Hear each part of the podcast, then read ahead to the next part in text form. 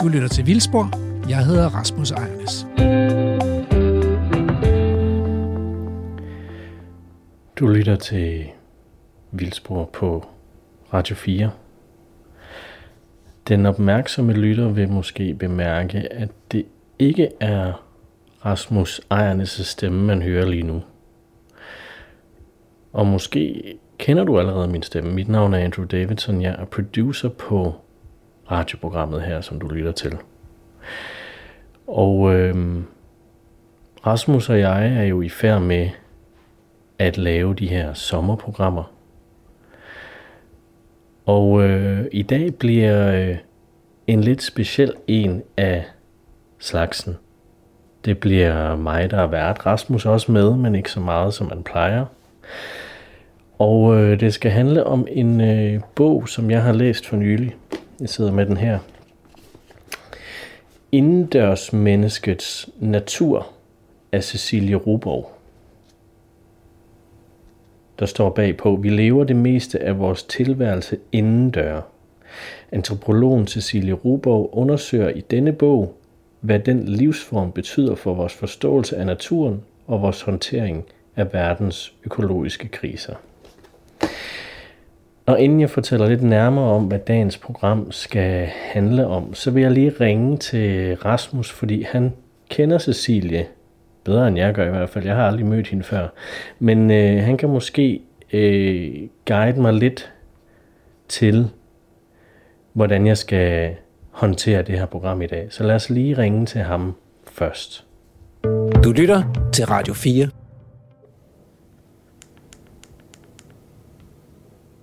Det er Rasmus Ejernes. Hej Rasmus, det er Andrew. Hej. Hej, har du ikke mit nummer kodet ind? Du ved det godt, det er mig, der ringer. Jo, men øh, jeg, havde, jeg havde faktisk headset i øh, undergrund i ørerne, så jeg, jeg kiggede ikke på min mobil. Jeg tog den bare. Ah, okay, jeg blev lige skuffet et øjeblik. det skal du ikke Øh, Rasmus, jeg ringer, fordi jeg skal jo øh, jeg skal lave øh, et interview i dag med Cecilie Ruborg om, øh, om hendes bog, der hedder øh, Indendørsmenneskets natur, som jeg har læst. Ja. Og den er, du er meget med i den bog, eller ikke meget, men du er med i den. Hun har snakket meget med dig, virker det til. Øh, og så tænkte jeg bare, om du måske kunne klæde mig lidt på i forhold til, hvad er det for et menneske, jeg skal møde øh, lidt senere i dag? Ja, altså, det, så godt kender jeg ikke Cecilie, men, men jeg kan huske, at jeg mødte hende første gang på øh, Naturmødet. Mm, det er nogle år siden, måske i 2017 eller sådan noget, hvor hun passede mig op på stentrappen øh, nede fra Thunderdome, nede fra havnen. Og så, og hun, det var helt tydeligt, hun var insisterende, og hun ville mig noget. Og jeg tror, jeg havde travlt og skulle videre til et eller andet andet. Ikke? Men hun ville, og jeg kan desværre ikke huske præcis, hvad det var, men det var noget med, at der ligesom, at mennesket skulle ligesom ind i den her fortælling, ikke? Man kunne ikke bare tale om natur og biodiversitet. Der skulle også ligesom være plads til mennesket. Sådan husker jeg det. Og så, og så har hun været med til at redigere en antologi, øh, der hedder Naturens sprog, om, om genfortryllelse af naturen. Og der har jeg skrevet et kapitel til den antologi. Så der mødte jeg hende ligesom anden gang. Og tredje gang, der, der satte hun gang i, i sådan et antropologisk studie af de mærkelige biologer i Aarhus altså, det lyder måske sært, ikke? Men, men set fra sådan nogle antropologer, der, der, der er de der mennesker, som pludselig kaster sig over biller og svirfluer og, og fugle og fortæller begejstret til alle, der gider at høre på det om det. Altså faktisk nogle mærkelige mennesker, som, man, som faktisk er et studie værd. Så, øh, så øh, Cecilia og hendes, hendes gruppe der over på antropologi i København, de er simpelthen rejst til Aarhus for at studere biologer. og det er, jo, det er jo lidt sjovt. Ikke? Øh, og jeg var så en af de biologer, øh, jeg tror nok, de, de studerede dem på Naturhistorisk Museum, men, men, øh, men jeg gav også et interview til dem på et tidspunkt, hvor de var nysgerrige på, hvad sådan en, en biolog tænker om verden. Hvad, hvad fandt de ud af i forhold til dig? Jamen, det tror jeg jo er noget af det, der er kommet med i Cecilias bog, faktisk. Ja, Øh, så, så det må du ellers spørge hende selv om. ja det tænker jeg, det må jeg lige gøre. men, men jeg tror måske noget af det, jeg har bidraget med i, i, det der, ikke, måske ikke så meget, at det, jo, altså også interessen for arterne i deres egen ret, men, men også lidt for, hvad, hvordan øh, naturen på en måde spejler menneskets natur. Øh, ja, og, og, og hvorfor det er meningsfuldt at give plads til den der unødige natur. Nogle af de ting, der har optaget mig. Hvad tænker du egentlig om øh, et indendørs menneske? Hvad, hvad tænker du, når du hører det ord? Eller begreb? Øh, ja, men så, så tænker jeg jo et, et menneske, som bruger en meget stor del af sin tid i, i den verden, vi mennesker har formgivet. Altså vi har jo på rigtig mange måder øh, skabt en verden, som er fantastisk for os at leve i, ikke? Med, øh, med klimaskærme, altså huse, der altid har et reguleret, et reguleret indendørs klima, og godt lys til alle tider af døgnet, og øh, masser af muligheder for underholdning og mad i køleskabet. altså, på mange måder har vi jo skabt os en verden, hvor vi ikke behøver at kæmpe og knokle for at få øh, for at overleve og få mad på bordet og sådan noget. Det er jo en verden, man måske også godt kan blive sådan lidt dvask og doven i.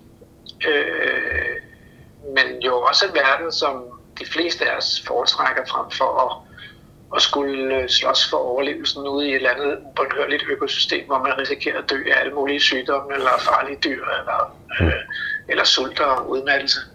Ja. Så, så jeg tænker, at indendørsmennesket er så lidt en dobbelt størrelse. Altså både et udtryk for vores enorme succes, og måske også, måske også så, at vi betaler en pris, som, som lidt af fremmedgørelsen over for naturen. Ikke? Øh, så skal man ligesom genfinde, hvor er naturen så i det der indendørs liv, som er meget konstrueret.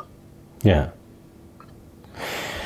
Okay, jamen øh, jeg, øh, jeg begiver mig ud for at snakke med Cecilie, og så, øh, så snakkes vi ved senere, Rasmus. Præcis, og jeg glæder mig til at høre det, fordi øh, mennesket har jo også natur, og, og det er interessant, at der er no- også er nogen, der studerer menneskets natur, så det glæder jeg mig meget til at høre. Ja. Du må hilse. Det skal jeg nok. Vi snakkes ved. Ja, det gør vi. Hej. Hej.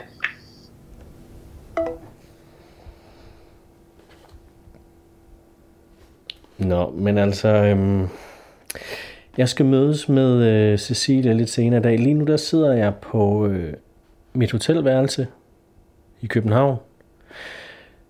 Jeg kan sige så meget, at det her hotelværelse, jeg bor på nu, eller det her hotel, jeg bor på nu, øh, det er det samme, jeg vælger hver gang, jeg er i København for at, at arbejde. Det, øh, det er meget trygt for mig at vælge det samme hotel, fordi alle værelserne ligner hinanden fuldstændig. Og jeg tror, det, øh, det taler meget, eller det siger meget om, hvilket slags indendørs menneske jeg er. Som sagt, lige nu sidder jeg på mit hotelværelse. Jeg har ikke engang trukket gardinet fra endnu. Der er sådan forholdsvis mørkt herinde. Det kan jeg bedst lide. Og øhm, jeg tror, jeg i høj grad er et indendørs menneske. Hvilket jo er lidt ironisk i forhold til, at jeg er producer på et radioprogram, som er meget ude i naturen.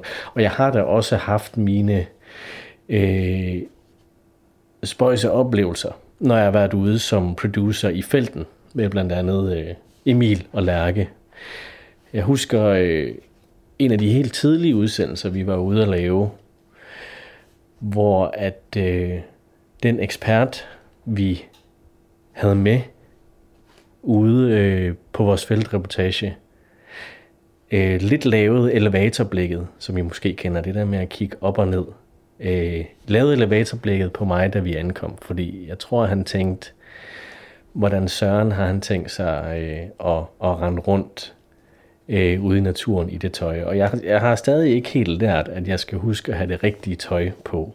Øh, i øh, i forrige uges program, øh, der øh, rendte vi jo også rundt i, øh, i høj vegetation, og øh, jeg måtte jo sørge for at tjekke efter, om jeg havde fået floter med hjem om aftenen, øh, fordi jeg selvfølgelig rendte rundt i shorts. Men øh, måske lærer jeg det, det ved man ikke. Det, øh, det håber jeg efter, efter flere år lærer det forhåbentlig. Øh,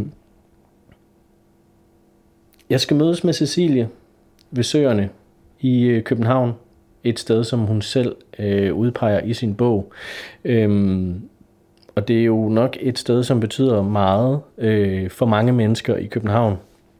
Et sted, man kan gå hen og øh, få en lille pause fra trafik, øh, ræset, alt muligt. Måske lige trække vejret. Det vil jeg i hvert fald gerne snakke med Cecilie om, hvad de her små oaser, eller hvad man kan kalde dem, betyder i midtbyen for indendørsmennesket. Øhm, og inden jeg lige øh, skal gøre mig klar og øh, skal afsted, så vil jeg faktisk gerne lige læse et citat fra bogen, som jeg finder her på side 108.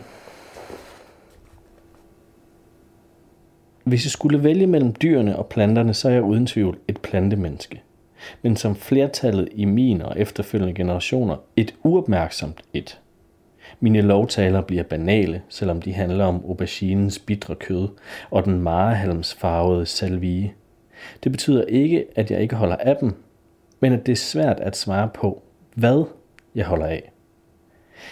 Det har afsat en mistanke om arts ensomhed.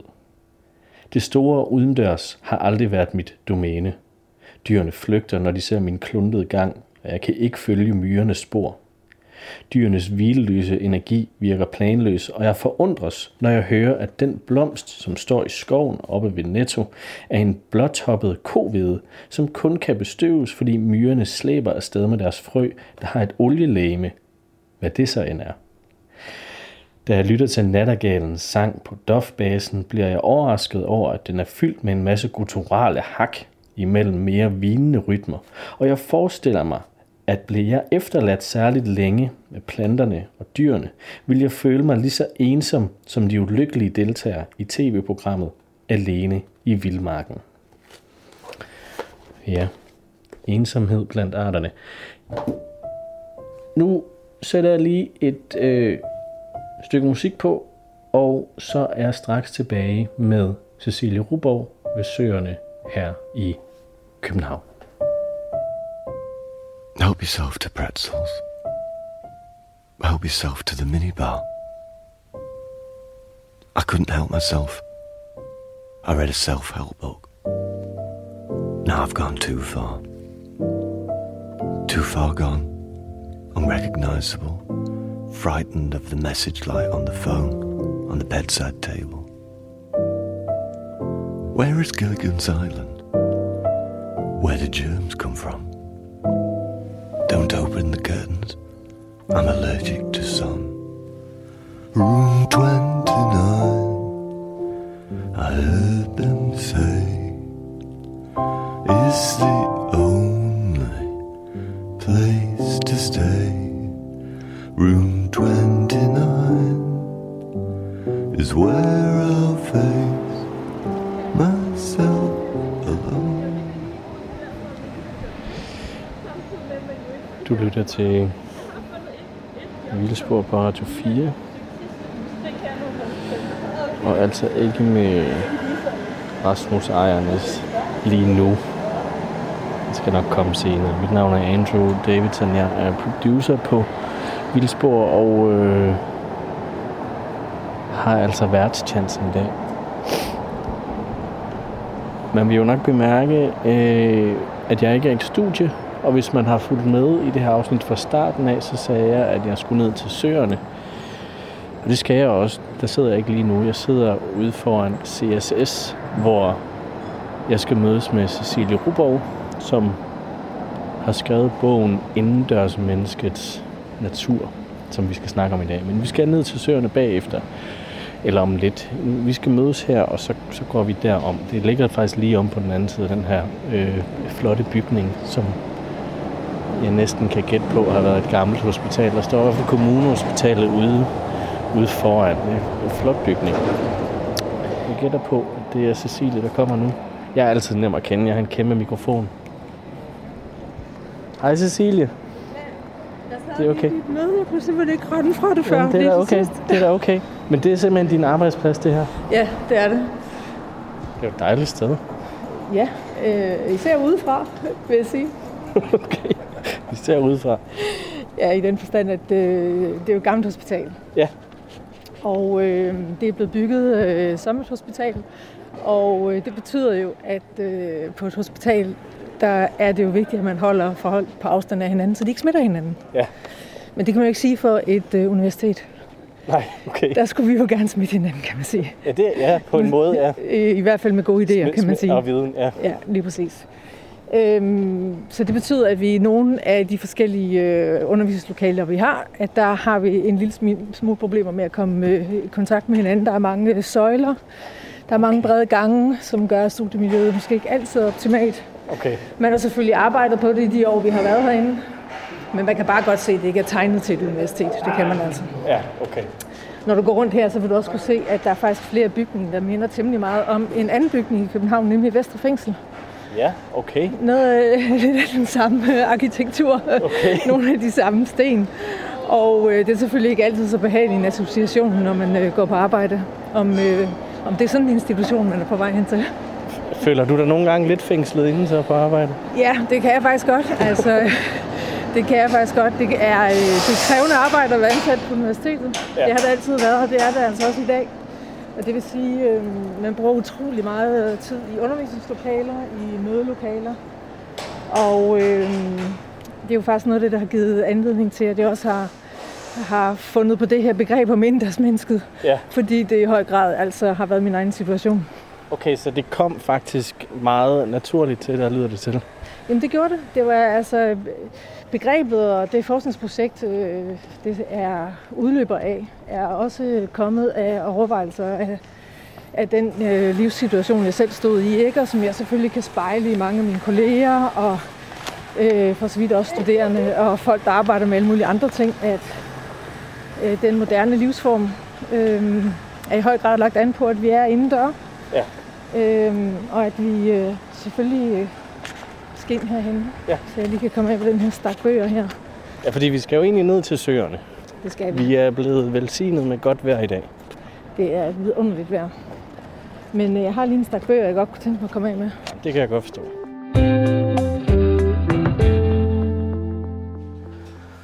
Og her står der Cecilie Rubov, lektor.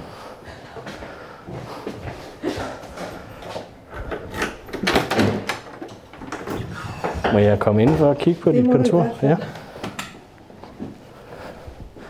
Jamen der har du jo udsigt lige ned til søerne.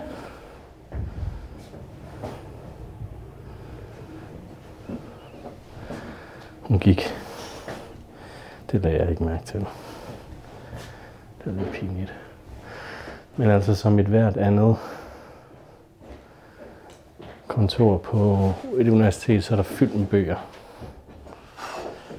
Du har øh, en dejlig udsigt, må man sige. Det har jeg. Det er en fantastisk udsigt, og den, øh, den skifter jo igennem året, fordi det du ser nu, det er de her store kastanjetræer. Ja. Og de står jo med et, øh, en meget flot, øh, øh, meget flotte blade nu, og øh, ja, i de her år, så bliver de sådan en lille smule rustne, de må have en eller anden form for sygdom hen på, men det har de ikke fået endnu. Så det vil sige, at vi kan ikke se hele søen. Vi kan heller ikke se over på den anden bred, men det kan du jo i løbet af vinteren. Og hvis der er frost, så skifter, øh, så skifter farven på vandet selvfølgelig. Og når det er aften, så kan man lige se lysreklamerne over ved, ved Nørrebro. Og øh, om efteråret, så, ja, så står træerne røde ikke? og gule. Øhm, så jeg tog faktisk et billede hver dag, da jeg flyttede hen. Det første år, så stillede jeg mig op her ved, ved vinduet, og så tog jeg et billede ud, for at øh, lægge mærke til øh, forandringerne. Ja. Også en smule længselsfuldt, ikke? Jo, men det, det vil jeg lige spørge om, fordi du snakker om det her tidligere med, at du godt føle, at du en gang imellem er lidt sådan øh, fængslet inde. Det med at have den her udsigt, gør det det værre eller bedre? Det er faktisk et godt spørgsmål. Det er en lille smule øh, dobbelt. Ikke? Jeg har haft andre kontorer her på, øh, øh, på det gamle kommunehospital, og øh, hvor jeg siddet og kigget mere eller mindre ind i en væg. Ja. Øh, jeg tror, at det gør det bedre at have den her udsigt. Det gør det øh, i den forstand, at øh, det at få lyset ind, og det at se farverne, de bliver mindet om, øh, om livet udenfor. Øh, men det gør mig også opmærksom på, at jeg gerne vil ud. Mm. Så det handler også om at finde den balance imellem et, øh, et arbejdsliv, hvor man øh, får fuld valuta for den tid, man har inde, fordi det er jo ikke, fordi jeg ikke synes, der altså, foregår ufatteligt interessante ting her på universitetet. Jeg er meget glad for øh, mit arbejde og mine kolleger, og, og, øh, og være del af sådan en hop her. Men øh, jeg kan også bare se, at det godt kan kolonisere ens tilværelse, mm. sådan at man stort set aldrig kommer ud. Ja. Men øh, Cecilie, jeg tror faktisk ikke, jeg har fået præsenteret dig ordentligt. Du er antropolog og, og, og lektor. Er der andet, jeg mangler at fortælle? Altså, I har jo altid en masse forfærdelige titler, ja, der arbejder på universiteter. Så ikke om det er nemmere, at du selv lige opriser dem. Ja, altså øhm, mit navn er Cecilie Ruborg. Jeg er Ph.D. Det betyder, at jeg har fået en øhm, Ph.D.-grad, og det fik jeg tilbage i øh, 2000. Og før det blev jeg uddannet i Aarhus på Aarhus Universitet på social antropologi og etnografi, som det hedder. Og øh, jeg så er jeg lektor på det her sted, men det vil så også det. Jamen, øh, skal vi... Øh... Nu har jeg fået nogle gode sko på, ja. og øh, jeg kommer af med mine bøger, det er vist det. Så synes jeg, vi skal komme udenfor. Yes.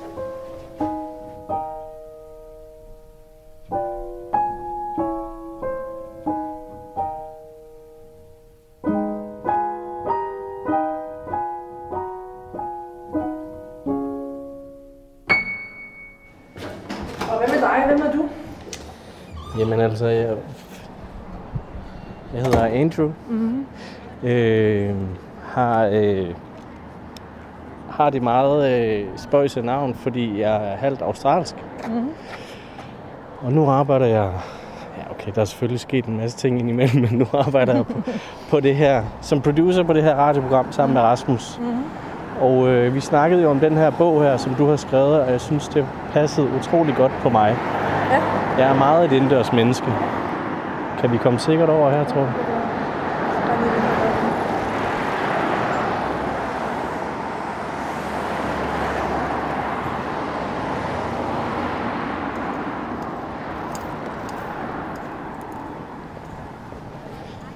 Så synes jeg, det giver god mening at, at snakke lidt om det. Ja. Og være et indendørs menneske. Hvad karakteriserer dig som indendørs menneske? Jamen, jeg, jeg har det bare ret dejligt med at være indenfor. Mm. Øh, jeg kan selv jeg kan selv styre for det meste temperaturen. Mm.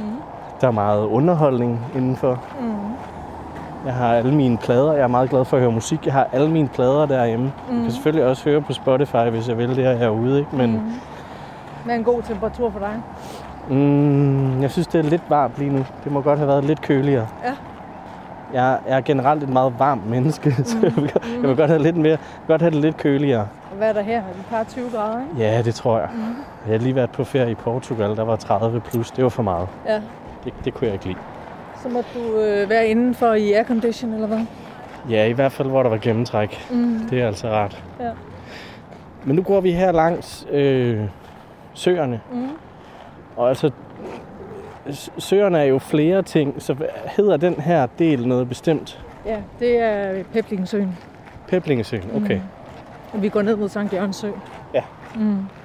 Er der noget bestemt ved, ved Peblingesøen, som du er glad ved?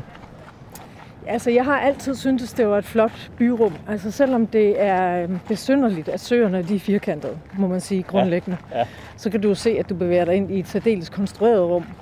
Så synes jeg, at den måde, lige præcis det her rum har været konstrueret på, har, altid, øhm, har jeg virkelig altid godt kunne lide. Når man kommer nordfra, som jeg oftest gør, og kommer ind mod søerne her, så er man kommet igennem nogle boligkvarterer, karrierer, som, hvor der er, det præger ret stor tæthed nordfra. Når du så kommer hertil, så åbner himlen sig.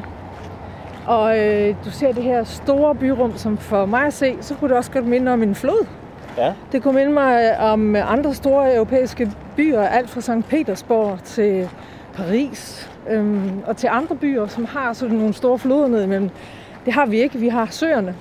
Og hen for enden af søen, der er det så en, en meget lille å, og som i øvrigt også er konstrueret i tidens morgen Okay. som ikke er så lang tid siden i 1800-tallet, tror jeg det er, der har reguleret man øh, nogle åforløb øh, ude nordfra, øh, og lavet det, der hedder Ladegårdsåen, som så går ud i søerne her. Og øh, Ladegårdsåen er i dag dækket til, så den er blevet indendørs også. Okay.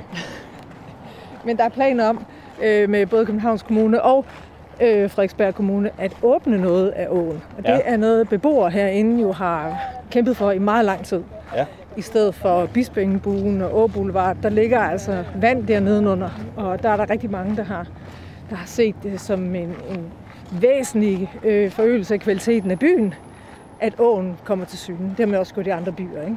Hvor, hvor, hvorfor tror du, øh, folk så gerne vil have åen frem? Jeg tror, øh, og jeg ved en lille smule om det, fordi jeg har sammen med kolleger og, og studerende beskæftiget mig lidt med det. Og det, at øh, Åboulevard i dag er så stærkt trafikeret vej, jeg tror, det er der, hvor der kommer flest øh, biler ind. Ja. Øh, den er firesporet. Øh, og der er simpelthen et så stærkt tryk af trafik ind.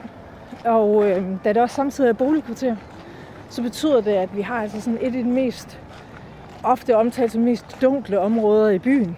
Ja. Hvor der bare er ganske lidt, øh, stort set ikke andet grønt, end det, der sådan kan snise op imellem sprækkerne af asfalt og fortov og så videre. Og ellers så er der bare en ret vedholdende trafik ind, og den kombination sammen med, at der er rigtig mange familier, der bor derinde også. Ja. Og rigtig mange unge mennesker, som også gerne vil frem og tilbage, og som også gerne vil ud i byen. Det skaber bare en koncentration og en intensitet og en forurening, som ikke er rar. Men altså det, du beskriver her med biler og, og, og fortov og cement og hvad ved jeg, er det ikke sådan en by er? Jamen det er jo i hvert fald sådan en by er blevet, men det er jo ikke nødvendigvis sådan en by bliver ved med at være. Da vi ser jo en transformation af, af byer og store byer rigtig mange steder i verden, hvor at vi kan se, at den der moderne højform der med at som man jo også kan sige, er virkelig indendørsmenneskets apoteose, altså sådan en form for højdepunkt af indendørshed, det er jo, at vi ikke skal ud, når vi skal bevæge os. Og det vil sige, at vi sidder i de der biler eller busser øh, og bevæger os. Øh, og det er en, øh, på den ene side altså, har det jo været en fantastisk individualisering og øh, en, en mobilisme, ikke, som har været, været rigtig fascinerende. Men mit indendørs, det skaber bare nogle problemer for andres udendørs, kan man sige. Ja. Så det der med sådan at have indendørsheden som det eneste mål, er vanskeligt, ikke? Jo. Du lytter til Radio 4. Er man, er man, er man, altså på cykel er man vel ikke rigtig et indendørs menneske, så har man, fra, så har man tilvalgt at være ude i naturen. Det kan man sige. Altså, øhm, ja, hvad er et indendørs menneske? Altså, i første omgang, der definerer jeg det ved simpelthen, hvor lang tid i løbet af en dag er du udenfor. Det er sådan den første definition, ikke? Så kan man jo regne ud, hvis hver kvarter det starter til, svarer til 1% i løbet af din dag, så er det øh, gennemsnittet i Europa jo, at vi er 90% indendørs mennesker. Og så Okay. er, vi, det nogen af 90 eller 97 eller 93. Det skifter så lidt. Ja. Men det faktisk kan være ret svært at komme ned under som bybor, kan man sige. Ikke? Jo. Øh, eller forstadsbor, som, som de fleste jo er. Så kan det faktisk være ret svært at komme ned under 90, hvis du ellers lever et, øh, et arbejdsliv, som ligner de fleste. Ikke? Altså et, et moderne menneske. Ja, vi kan godt kalde det et moderne menneske. ja. Øhm, men noget andet er jo så, at øhm, de folk, der er udendørs, altså eller de procent, vi er udendørs, dem bruger vi selvfølgelig forskelligt. Og der er der nogen, som slet ikke sætter pris på den her cykeltur, og som, hvor det sådan er en form for transportmiddel, og så, og så er det det. Der er sådan en rationalitet i det. Ja. Men jeg har jo også mødt mennesker på min færd her, som virkelig sætter pris på den her cykeltur, om den så ikke er mere end to eller tre kilometer. Fordi den måske går her langs søerne, eller ud over Amagerfældet, eller af nogle andre skønne cykelstier, som, som virkelig suger det til sig. Ja. Og tænker det som en kæmpe kvalitet, at man på vej til og fra arbejde, eller skole, eller universitet, eller hvad man nu skal, kommer ud i det, kommer ud i den friske luft, kommer ud og mærker solen, ser det grønne, ser forandringerne hver eneste dag, og folk, som altså sådan virkelig nærstuderer det, og sådan virkelig også bliver super begejstret. Altså, Ja. det at få vinden i håret, for eksempel, ikke? Indendørs mennesket får ikke noget vind i noget hår, hvis man er herinde hele tiden. Så Men mindre den man tænder for aircondition. Jamen, det er også rigtigt. Men så har du så den der konstante vind og den summen, ja. øh, og det vil sige, at du får sådan en maskinvind. Ja. De fleste øh, forbinder noget andet med den udendørs, jo, som hele tiden pulserer, og som har forskellige temperaturer, og som har en øh, livfuldhed, Ja. som for rigtig mange mennesker er opmuntrende. Ja. Mm. Men altså, vi går her ved søerne, som, som, som du jo nævner i, øh, i, i din bog også, øh, og som vi snakkede om inde på dit kontor, men altså nu, hvis jeg peger mikrofonen til venstre for mig,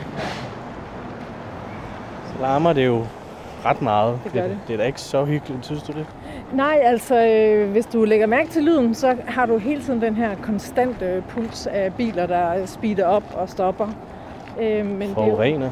og forurenet også. Men der er jo utrolig mange mennesker, der nyder at gå hernede øh, alligevel.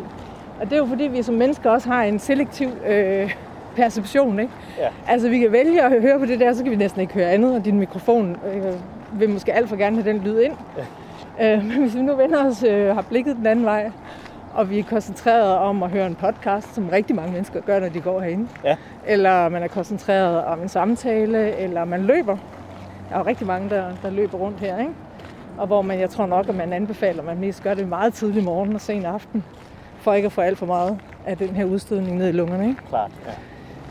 Øhm, jamen så kan, du have din, øh, så kan du have et fokus på din krop, eller på alle de her vidunderlige farver. Vi ser på sådan et relativt rent vand. Der er jo altid problemet med at holde vandet rent i de her søer. Men øh, man kan se bunden i dag.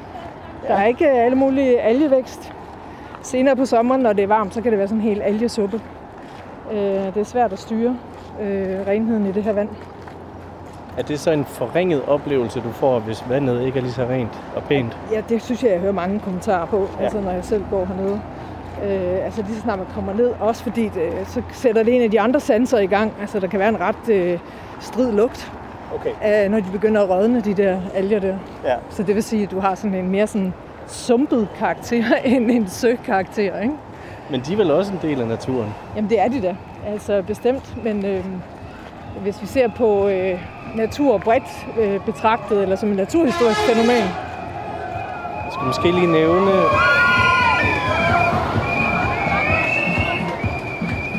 det er i høj grad er studenter, det er i høj grad studentersæson lige nu. ja. Og det, øh, det, er jo, det er jo dejligt, de er udenfor, kan man sige på en eller anden måde, ikke? Men i forhold til det med natur, altså ja, øh, store algeforekomst, der er meget ildelugtende og øh, ødelægger fiskelivet, er også natur, men man kan sige, at det også er en natur, der er fuldstændig ude af balance. Ja. Hvordan er den ude af balance, tænker du? Jamen den er balance ved, at der er en vækstform, der fuldstændig har overtaget det, og ikke giver en øh, grobund for alle mulige andre arter. Ja. Og hvis man skal tage en eller anden form for diversitet som målestokforhold, om et, et sted trives, så kunne det jo være en af de øh, målestok, man kunne have. Ja. Er det noget, du synes, Københavns Kommune burde, burde arbejde, arbejde med at få det gjort? Jeg ved, at de Bedre. har arbejdet med det i mange år.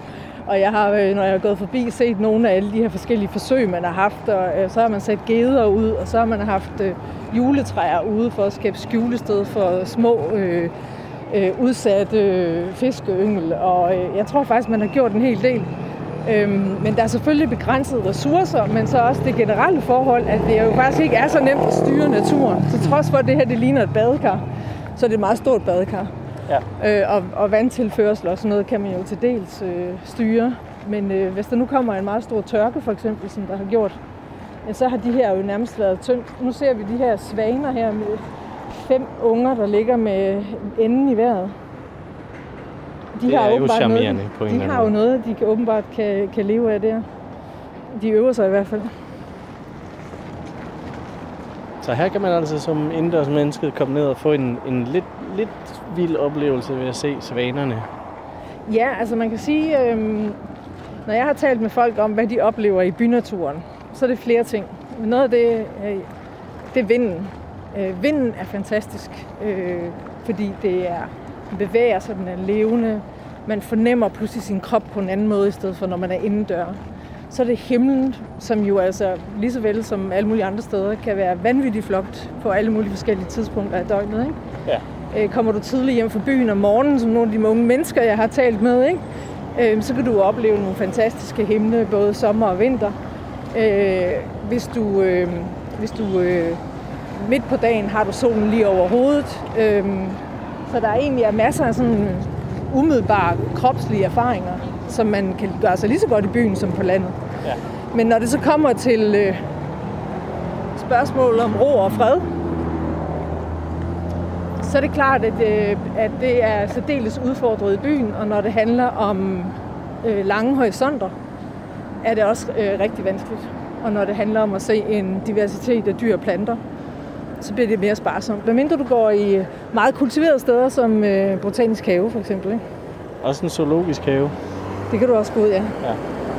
Nu er vi altså fanget midt øh, på en vej. Larmende vej. Og det her, det, det er omtalt Å Boulevard, hvor øh, Ladegårdsåen bor nedenunder. Okay. Så det er her, man gerne vil have åbnet op. Man vil gerne have åbnet det her stykke her, og så have en form for eng, Og enge er jo nogle af de steder, som tiltrækker rigtig mange forskellige organismer. Ja. Og der har man øh, i mange år lavet kampagner fra forskellige øh, beboerforeningers sider og lavet sådan nogle renderinger, ligesom man gør øh, øh, på øh, arkitektfirmaer, hvor man altså kan forestille sig børn, der går rundt og sopper i øh, en lille å, der måske er 50 cm øh, dyb, og så sådan nogle engarealer, som øh, får lov til at, at sådan forvilde sig, i hvert fald delvist. Altså, det lyder jo helt vildt dejligt, men, men det virker jo til, at det her er en ret vigtig åre i forhold til trafikken. Jamen, så tænker jeg, er planen, øh, så grav dog, så grav øh, vejen ned i stedet for. Så det Ja. vil sige, at ideen Jo. har været at lave en, øh, en tunnel i stedet for. Så i Okay. stedet for, at det er, er åen, der skal graves ned, så er det trafikken, der skal graves ned. Ja, okay. Det har været visionen. Hvorfor er det så ikke sket endnu? Det er på grund af de øh, økonomiske midler, der skal afsættes til det, som er ganske betragtelige for kommunens budget. Ja.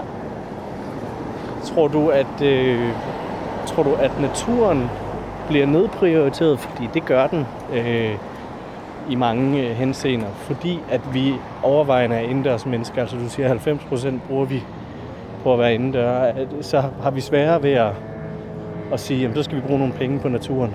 Altså nu skal man jo altid passe på med øh, enkle sandheder.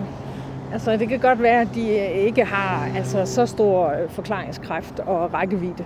Men for mig at se, så er det en erkendelse, jeg har gjort mig undervejs i det her studie, at jeg, jeg synes, det har været et overset dimension.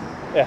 Så der går så selvfølgelig et stykke vej fra at sige noget overset til at sige, at det betyder helt vildt meget, at, at det er helt afgørende. Ikke? Ja. Så altså, i sådan en kulturhistorisk sammenhæng, så forsøger man jo hele tiden at bidrage til den eksisterende debat. Og for mig at se, så har, har den eksisterende debat ikke været nok optaget af de grundlæggende vilkår, som vi åbenbart bliver ved med at reproducere, og også har lyst til sådan set at se det ud til at forstærke i den forstand, at vi øh, prioriterer at få større og større boliger. Vi prioriterer at kunne øh, øh, transportere os indendørs. Øh, vi prioriterer at skabe en hel masse miljøer, også for vores øh, unge mennesker. At de øh, i det øjeblik, de går ud af børnehaven, så har vi den idé om, at så øh, er det nok bedst, at de er indendørs for at få en uddannelse, for eksempel. Ikke? Altså Ja. vuggestuebørn, det er rigtig fint, de bringer tid ude, og det er rigtig godt, at små børn sover ude, siger vi. Mm. Øh, børnehavebørn, der er der altså meget høje idealer for sådan naturbørnehaver, for eksempel. De ikke? er meget populære. De er meget populære, og det er de jo også for folk herinde, øh, at sende deres små poder ud. Ja. Men så ser det altså åbenbart ud til, at der er sådan et fuldstændigt civilisatorisk skæld åbenbart i vores forståelse af børn, at i det øjeblik, de er seks år mere, så gælder det ikke mere. Okay. Og, og det kunne man da måske godt anfægte, det synspunkt. Fordi hvis man ikke efter man er blevet seks, øh, er udenfor, eller hvis det ikke bliver prioriteret i forhold til den etablerede institutionalisering af børn, altså i skolevæsenet, i uddannelsesvæsenet, ikke? i forhold til, hvad vil det sige at være en borger, hvis det ikke bliver prioriteret der, at børn lærer, når de er udendørs, så man ikke kun holder fri udendørs, jamen så er det jo et meget alvorligt valg, man tager, kan man sige. Ikke? Og det betyder jo, at i det øjeblik, at vi så bevæger os udenfor, så tror vi kun, at vi skal være derude, når vi holder fri. Ja. Men der kunne godt være et arbejde, og der kunne godt være en viden forbundet med det at være udendørs. Og en interaktion, hvor man ved noget om de miljøer, man færdes i, som med henblik på, på, at det ikke kun er til glæde for en selv, men at der var en, en interaktion, hvor man også øh, var med til at tage vare på de andre eksistenser, alle de organismer, som, øh, som også gerne vil være her. Og nu har jeg helt vildt mange flere spørgsmål. Og det er Mhm. fedt, fordi jeg har slet ikke taget mine spørgsmål frem. Øh, Jeg vil lige minde lytterne om, at de lytter til Vildspor, og det er altså ikke øh, Rasmus Ejernes, der øh, er afsted i dag. Det er Andrew, jeg er producer på programmet, og er ude og gå en tur med Cecilie Ruborg, antropolog og forfatter til bogen Indendørs Menneskets Natur. Vi går langs søerne ved København. Og øh, det første, jeg kom til at tænke på, det var, at jeg ikke kunne lade være med at føle mig lidt ramt, da vi snakkede om vuggestuer og børnehave. For jeg har en, øh, en datter, der er 11 måneder gammel, mm-hmm. og Mhm. vi valgte en vuggestue til hende, som, øh, som har fokus på natur. Mhm. Så meget som det nu kan, når det er en vuggestue. Ikke? De kan jo ikke komme så meget ud. Men Men øh, de går meget op i natur i forskellige henseender, men vi bor jo i Midtbyen, og jeg vil så gerne have, at vi bliver boende i Midtbyen, mm. fordi jeg godt kan lide Mm. Midtby-livet. Mm. Det er jo en... Det er, en, det er sådan en... Det er nogle spøjse modsætninger, som jeg ikke lige har tænkt mere over, fordi det var meget vigtigt for mig, at vi fik plads i den vuggestue, så hun kunne få naturen med sig. Ja, Men jeg vil stadig gerne blive boende i Midtbyen, Ja. fordi jeg kan godt lide livet der. ja. Men Det må du have stødt på. Absolut. Jeg synes der også, der, altså, der er der en indsigt som i det, som, som rammer det moderne menneske mere generelt, og det er, at vi gerne vil optimere forholdet mellem bylivet og så landlivet. Ikke? Og det har altså folk, som har haft en god økonomi, har jo gjort det i, i 100 eller 150 år, altså, og for eksempel taget på landet om, om sommeren. Ikke? Ja.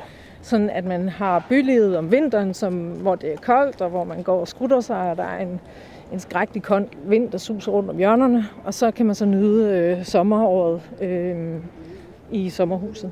Jeg har mødt øh, en, et par stykker, og det her jeg har, sådan, har slået mig, at øh, nogen, der har fortalt mig om, at øh, da de gik børn helt tilbage i 40'erne, Øhm, og der var også en, som gjorde det i, i 50'erne, som fortalte om, at hun havde forældre, som prioriterede det, at de var på øh, landet om sommeren, sådan at øh, de holdt simpelthen børnene hjemme fra skole i tre måneder hver sommer. Okay. Simpelthen ud fra den betragtning, at børn havde godt af at være ude og løbe rundt. Det var ikke, fordi der var sådan noget super organiseret omkring det, men det var en madpakke, og så var du ude på stranden. Øhm, og også selv sådan øh, løbe omkring øhm, og opdage verden. Øh, og det, eller øh, skoven, eller hvor det nu var. Øh, og det slår mig, at den disposition i dag øh, vil nok være vanskelig for de fleste forældre. Eller det må vi jo se øh, hos dig om, øh, om øh, seks år, når dit barn nu øh, skal have en meget kort sommerferie, kort i den her sammenhæng, syv uger. Ja. Ikke? Øh, vil du så have mulighed for og mod til at så sige, tre måneder, det må være, det må være passende. Ja. Altså simpelthen tage overlov fra sit arbejde. Ja, det vil jo være konsekvensen, Ja. ja. eller, nedsat, eller Ja. ja. flexe på en eller anden måde. Jeg ved det ikke. Men de fleste af os også, vi accepterer jo, altså det er seks uger om året, hvor du har en eller anden mulighed for at bevæge dig udenfor. Ja. Øh, og så er der jo mange, der ikke øh, nødvendigvis bevæger sig, altså sådan fysisk udenfor. Det være, de Nødvendigvis. tager på storbyferie. Ja, ja, lige præcis. Og det er jo ikke, fordi der ikke sker mange interessante ting i, i, øh, i storbyen. Det vil jeg overhovedet ikke benægte. Jeg vil bare øh, minde om det faktum, at det formentlig har nogle konsekvenser for den måde, vi forstår øh, verden øh, på. Øh, I særlig grad i forhold til øh, de naturarealer, som vi jo også er med til at administrere, selvom vi jo ikke øh, er i den. Altså så er vi jo del af en stat og en kommune, som og et land, som har bestemte dispositioner, hvor man kan konstatere, at der i dag ikke er særlig meget plads til øh, en halvvild eller forvildet natur. Men hvad er det for konsekvenser, du talte om lige før? Der er mange konsekvenser. Øh, hvis man ser på, øh, hvor stor en del af byer og landbrug øh, fylder i det her land, så er det jo over 60 procent af landet, som vi har taget udelukkende til fordel for menneskelig konsumtion og øh, produktion i det hele taget. Og øh, der er statistikker, der siger, at vi jo kun er nede på en halv procent, hvor der egentlig er en øh, sat arealer, eller ned på en halv procent arealer, der er sat af som til fremme for biodiversitet. Nu er- kommer arealen formentlig op i forbindelse med de nye naturnationalparker, men kun med en halv procent mere, så vidt jeg har forstået. Ja, Det er ikke meget. Det er ikke meget, og det vil så Og sige... alligevel er der rigtig meget furore omkring det. Det, synes, Det det, skal vi snakke om senere. Mhm.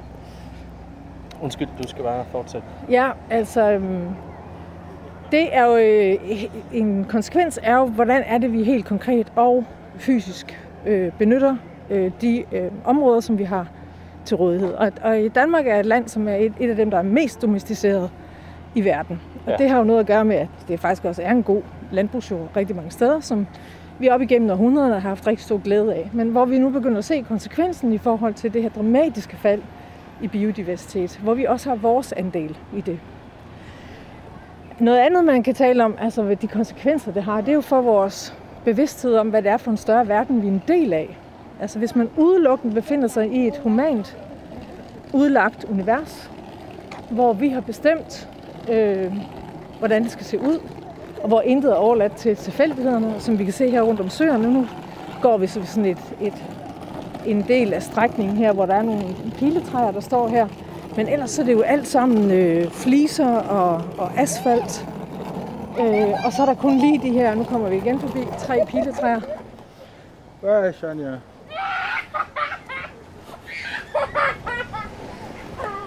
Og en god latter. Jeg tror, hun glædes meget ved det springvand. Det er ja. Ja. dejligt. Ja, og det er også fint. Øhm, men hvis man hele tiden bevæger sig rundt i et humant udlagt univers, hvor vi øh, kan bestemme rigtig meget, så kunne man tro, at vi også øh, som sådan altså, kan få styr på verden på en meget øh, kortsigtet måde ved at indrette os, som, det er, som vi nu synes er en, en fin idé. Og det er jo det, som øh, rigtig mange øh, i dag, også på forskningsmæssig side, må vende sig imod at øh, hvis vi indretter øh, planeten kun med henblik på menneskets ved og vel, så kan det meget vel tænkes, at vi på et tidspunkt altså rammer nogle tærskler, både i forhold til de ressourcer, vi bruger, altså den, den øh, mængde olie, vi pumper op fra undergrunden, gas, øh, metaller, øh, alle mulige former for ressourcer, som går ind i alle mulige former for produktion, så skal vi jo vide, at alt det, som vi benytter os af og omformer og transformerer og øh, kuraterer på alle mulige leder kanter, at så får det jo et meget øh, menneskeligt aftryk. Og der skal vi ikke miste sansen for, at alt det, vi har omkring os her, din skjorte og den mikrofon, og mine briller og sko og så videre, og den computer, jeg bruger, den kommer jo et sted fra. Alle de her ting, der ryger ind i vores øh, forbrug, og alle de ønsker og glæder, vi kan have med alle de ting, vi omgiver os med, der skal vi jo vide, at de her ting kommer et sted fra. Og det kan vi jo ikke vide, når vi ikke øh, kender noget øh, øh, til den verden udenom det humane. Mm. Men øh, det lyder meget dommedagsagtigt. Øh, tror du ikke, altså vi, vi mennesker er jo kloge og innovative. Tror du ikke nok, vi skal finde ud af det alligevel? Altså, det var overhovedet ikke intentionen, at det lyde dommedagsagtigt. og det synes jeg faktisk heller ikke, at det er. I den forstand, at det, den opmærksomhed, jeg kalder på, det er at sige, at alt, hvad vi gør, har konsekvenser. Ja. Og det tænker jeg ikke er dommedagsagtigt. Det er altså at sige, at alt, hvad vi bruger, kommer et sted fra. Alt det, vi smider væk, skal et sted hen. Ja. Og en større opmærksomhed på det. Det var sådan set det, jeg kaldte det på. Det kan godt være, jeg var lidt... Det er fordi, jeg, jeg er meget fascineret af, af dommedag og apokalypsen, så okay. måske var jeg lidt slem til selv at få det med. Det larmer meget Så her. må det stå på din egen regning. Ja, det er okay. Ja. Det larmer meget her. Der er gang i noget Ja. bygning. Det må være et eller andet fundament, der er ved at blive gravet. Nej, der er en... Jeg ved ikke rigtig, hvad det er. Det er jo øh, for indendørsmennesket. Du hvad, det var ret. Der står dernede, det er en skybrudstunnel. Ja. Og det har jo øh, også at gøre med de øh, nye former for skybrud, som vi øh, efter klimavidenskabens øh, modeller nu siger, at vi får meget mere alvorlige øh, skybrud. Og der er søerne, de indgår i som en del af det, at det skal være, de skal kunne aftage de store mængder vand, som, som ryger ned på øh, den meget asfalt, som jo gør, at kæmpestore mængder vand kan blive transporteret meget hurtigt Ja. og forårsage alle mulige skader i alle mulige kældre og øh, på alle mulige infrastruktur. Så nu laver man altså en tunnel, som kan være med til at kanalisere det ud i samarbejde med søerne. Men altså, det er jo bare menneskelig innovation i sin reneste form, ikke? Jamen det er da fint at afhjælpe de problemstillinger. Helt sikkert. Men er det ikke også, altså, det virker også bare lidt fjollet, at vi er så forhibet på at have vores kældre og vores alle mulige ting. Øh, og så alligevel så vil vi gerne bo tæt på vandet og kunne kigge derned. Jamen altså meget af det byggeri, der er foregået her, det er jo foregået under en helt anden horisont end de problemstillinger, vi står i nu. Så vi står jo også med en historie. Vi står med en, en, en arv fra tidligere generationers, generationers idéer, som jo ikke havde den viden, vi har i dag, og som ikke havde samme øh, intensitet af de problemer, vi står i dag. Ikke? Så det kan jo godt være, at her at der havde man øh, problemer med kældrene, så havde det måske engang hver 20. år. Ikke? Altså nu kan vi måske se, at vi får det hver femte år. Ja. Og så begynder den økonomiske beregning og, og alle mulige andre spørgsmål om tillid og tryghed og hvad vi er jo at gå øh, øh, at kunne lave det regnestykke, at det, det, det holder ikke. Vi går fortsat langs øh, søerne ved København og øh, går forbi øh, nogle huse, som også ligger meget fint til noget grønt. Altså det er meget forskel fra den anden side, ikke? hvor Ja. det er kæmpe, kæmpe, kæmpe bygninger. Ja. Her er der mindre huse, der er nogle legepladser i skyggen af træer og, Ja. og sådan Lige noget. præcis, hvad der er sket i det her område, det ved jeg ikke, men det er i hvert fald inden for de sidste øh, 10-20 år, det er sket, for det, det var her ikke, da jeg boede her for 20 år siden, men det vi ved om det, vi står og kigger ind i nu, det er jo at på Nørrebro siden, og hvor det blev meget øh, tæt bebygget i slutningen af 1800-tallet, ikke? og så tæt, at øh, baggårde jo også var øh, bebygget, og folk de boede i øh, etværelseslejligheder, hele familier. Ikke? Ja. Og så øh, op igennem 60'erne, 70'erne, 80'erne og videre, så har der jo hele tiden været sådan bydelsrenoveringer, ikke? og hvor noget af det mest øh, uholdbare øh, byggeri fra forskellige betragtninger så er blevet revet ned, og så nu er der så skabt sådan en form for, for park her, ikke? Som også har forskellige niveauer, og jeg er sikker på, at der er tænkt forskellige skybrudscenarier med ind i det også, så det kan nogle bassiner, der kan, der kan opsuge noget vand, hvis øh, vi får et hæftigt skybrud. Ja. Og så er der, øh, så er der plads til børnene. Øhm, Der er noget legeplads der. der er noget legeplads, og det kan man også sige, at det er jo også sådan en øh, indendørs menneskets øh, optimering af, af, af bylivet. Fordi øh, alle børnefamilier ved, at børn de øh, elsker at komme udenfor. Øhm, det kan jeg huske fra jeg selv øh, havde børn. Ikke? Altså, man var aldrig over 10 en lørdag, før man øh, allerede var i den første park eller på den øh, første legeplads. Ikke? Ja. Øhm, og øhm, dem er der jo en del af, de her åndehuller og de her sådan, former for øhm, steder, hvor man kan puste ud. Ikke? Mm. Øh, og det kan man så sige, det er sådan en rekreativ natur. Der er græs, fordi det er godt at lege på, og fordi det er stabilt, og det er nemt at holde nede. Og så er der forskellige sådan, beplantninger, som skaber skygge. Øhm, Men... Også lidt pænt at kigge på. Der er nogle, om det er nogle rosenblomster dernede, og ja, lidt, lidt forskelligt, så ikke? står der faktisk også en skræppe der midt i det hele, som øh, har fået lov til at, at vokse op. Det er ellers en af de uanselige planter, som ingen rigtig gider at beskæftige sig med. Ja, der er sådan en... Øh, altså nu er jeg jo ikke så god øh, til planter, men der er sådan en lille... næsten sådan en lille firkant her. Der er, Der er en en gammel stup også. Ja, lige præcis. Så det er jo nok nogen, der har tænkt sig om, at nu skulle der være sådan en lille bitte ø, hvor der også kunne være lidt krible liv, og der kunne være en, øh, nogle, nogle biller, der øh, kunne trives i den der træstup der. Og det kan man jo sige, at øh, det er jo næppe mere end sådan en pædagogisk øh, øh, øh, tiltag, vi har her. Altså det kommer nok ikke til at rykke for alvor, at vi har en træstup her i det her kæmpe store øh, areal, vel? Men, det er øh, vel bedre end ingenting. Jamen det er helt sikkert, men jeg tror også, at jeg tror, at den mest største effekt, det må være på pædagogikken. Altså for eksempel, at vi nu faldet over den, ikke? og på samme måde, så er der andre, der kan falde over den, og så kan den pege på noget andet.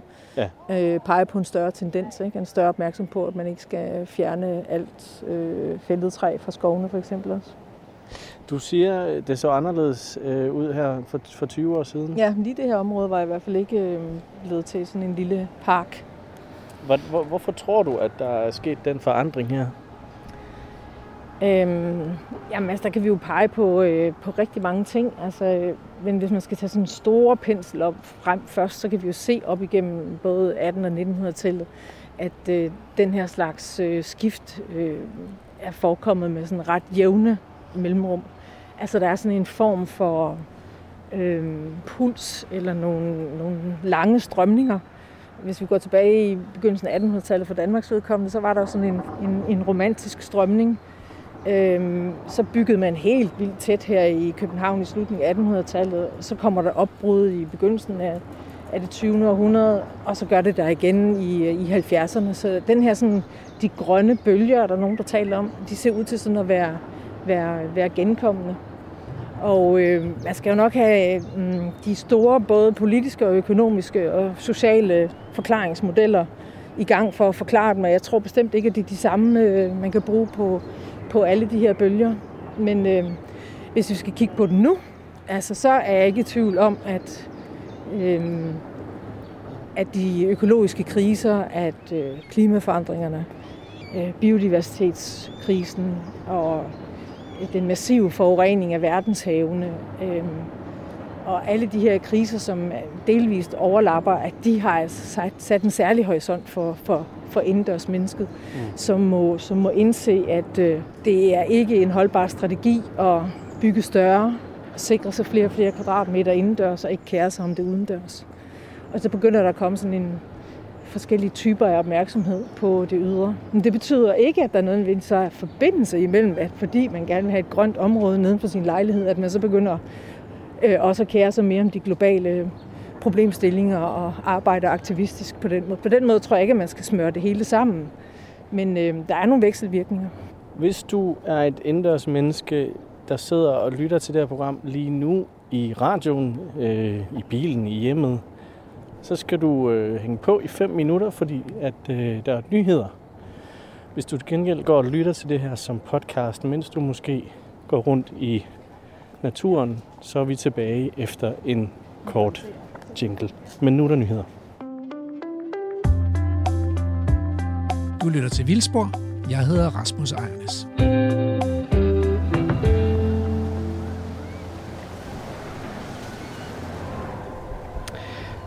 Du lytter til Vildspor. Velkommen til time 2.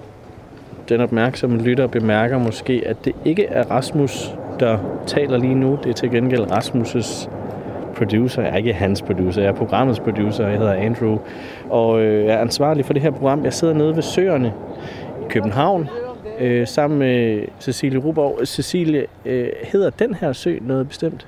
Nu er vi ved Sankt Jørgens Sø. Sankt Jørgens Sø, okay. Og vi snakker om din bog, øh, Indendørs Menneskets Natur. Vi har lige sat os ned et øjeblik, ellers har vi træsket godt rundt og, og fået nogle, nogle, nogle skridt ind på, på, på tælleren på telefonen. Det er jo altid godt. Øhm, men jeg synes, vi skal snakke lidt mere om bogen, sådan ikke så meget, øh, selvfølgelig om dens indhold, men også hvorfor den er blevet skrevet og sådan noget. Og noget af det første, der slog mig, da jeg læste den, det var, øh, jeg synes, du skriver ret anderledes i forhold til, at det jo egentlig er en fagbog. Mm. Men det har jeg virkelig også øh, bestræbt mig på. Altså, jeg har forsøgt at skrive en fagbog, som kan læses af alle mulige folk. Ja. Det vil sige, at jeg forsøger at skrive ud af faget, kan man sige. Jeg håber, der stadigvæk der er fagfælder, der også synes, det er interessant. Men øhm, der er sket så utrolig meget i antropologien og tilstødende øhm, videnskaber inden for de sidste 20 år, som handler om natur og klima og miljø. Og øh, for mig at se, var der utrolig meget af det, der ikke er blevet formidlet. Men jeg ved også, at den formidlingsopgave af nogle af de, alle de her vidunderlige tekster, som, som jeg læser med stor fornøjelse, øh, at det kan være det er lidt af en opgave. Og, og derfor så har jeg valgt at skrive en bog, hvor jeg både præsenterer min egen forskning, og så, øh, så introducerer jeg samtidig til noget af det, mine kolleger rundt omkring i verden har lavet. Og den måde, jeg så gør det på, det er så ved som antropolog, at der øh, laver jeg et feltarbejde. Det vil sige, at jeg tager ud og observerer og deltager, snakker med folk, lærer af folk, øh, lytter til folk, øh, opsøger dem igen og igen og igen, skriver noter, skriver udkast. Øhm, og på den måde så er det, øhm, får jeg mange sådan praksisorienterede fortællinger. Og i stedet for at øh, udlade de her fortællinger, så prøver, prøver jeg at få den, få den frem, mm. sådan at bogen den skifter imellem rigtig mange fortællinger imellem, hvad vil det sige at være med bo ude og se på fugle, eller hvad vil det sige at, øh, at øh, tale om, om planter med Rasmus, hvad vil det sige at være miljøaktivist øh, på Ammerfællet, hvad vil det sige at være, være klimaaktivist i forbindelse med de store demonstrationer øh, før valget i, 1900, i 2019. Og så fortæller jeg om, hvad de mennesker, som jeg møder, er optaget af, og hvordan jeg møder dem som indendørs menneske. Fordi jeg møder så mange mennesker, der har utrolig øh, meget forstand på spørgsmål, som jeg ved mindre om.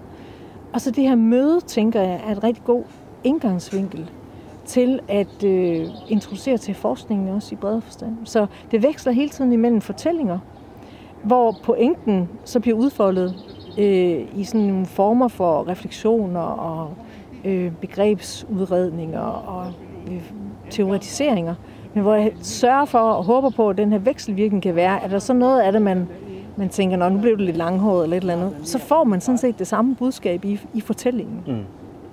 Du, du, øh, du tager jo udgangspunkt i dig selv. Det er jo sådan, bogen starter. Det snakkede vi også om i starten af interviewet, at du, øh, du kom på, at du gerne ville skrive den her øh, bog, fordi at øh, du sidder op på dit kontor, og nogle gange kan det godt virke lidt som et fængsel, og, men du kan kigge ud på søen og så videre. Så videre. Mm. Altså, øh, men, men jeg kunne godt tænke mig, at vi går lidt videre. Altså, hvordan kommer du fra idé til, til bog, så at sige?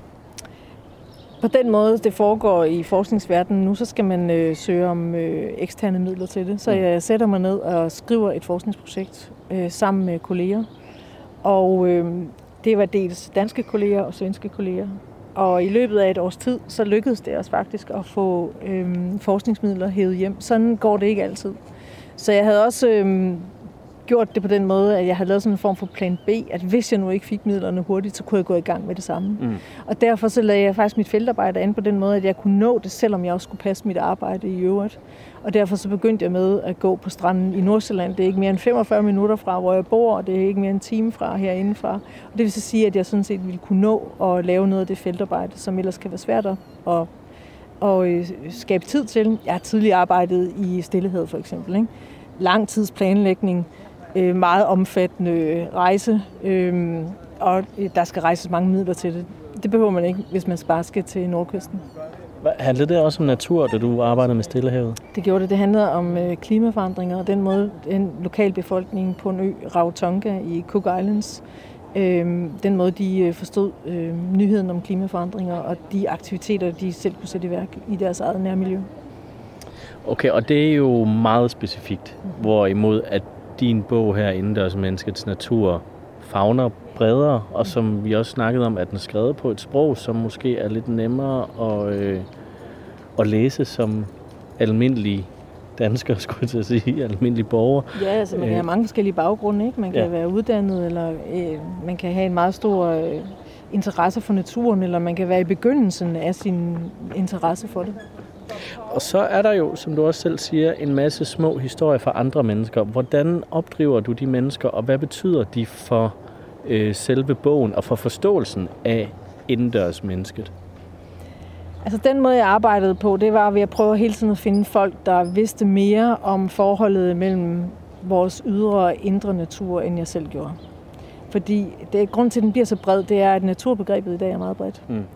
Naturbegrebet, det kan både øh, dække vores indre natur som mennesker, det kan være den store ydre natur, som vi opfatter som meget vild, eller det kan være den natur, som vi kultiverer, eller det kan være den natur, som vi ser infiltreret i, i alt, og hvor det ikke er til at skille natur og kultur ad.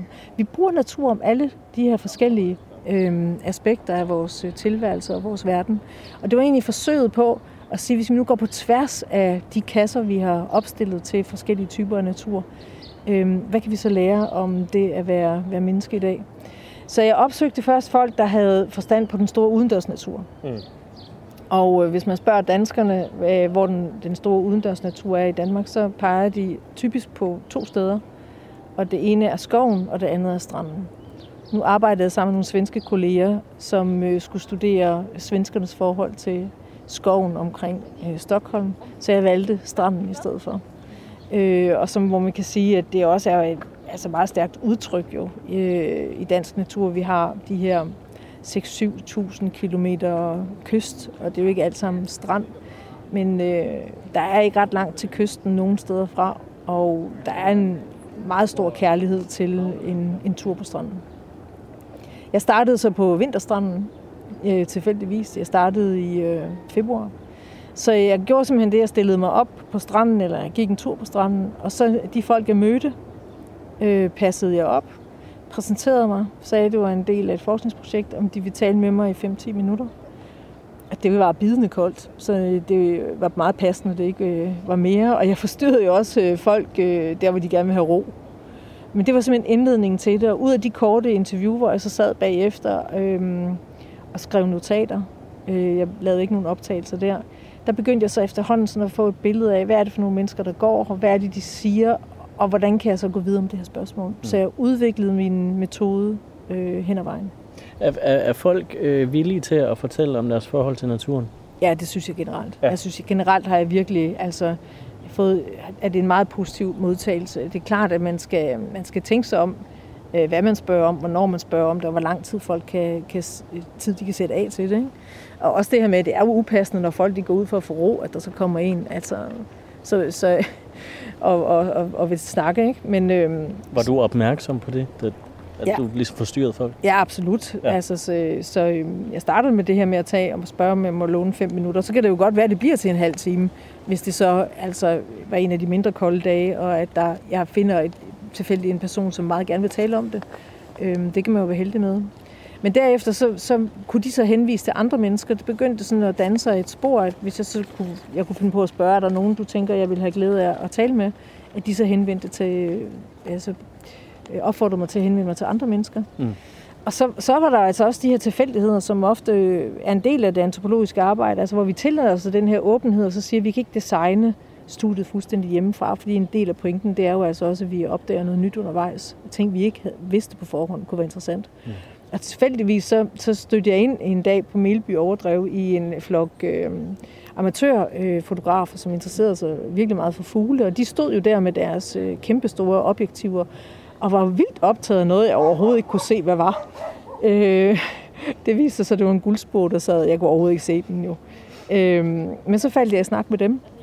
Og øh, så opsøgte jeg senere hen øh, flere af dem, og jeg var med på ture, øh, på nogle af deres ordinære ture, de havde hver anden torsdag, og, og så fulgte jeg det op med mere individuelle interview, hvor vi sådan virkelig kunne komme rundt omkring øh, altså mange spørgsmål, og hvor det ikke bare er deres færden i naturen, jeg spørger om, men også deres, deres opvækst og, og de sansninger og de følelser og de etiske overvejelser, de har i forhold til det med at bevæge sig i naturen.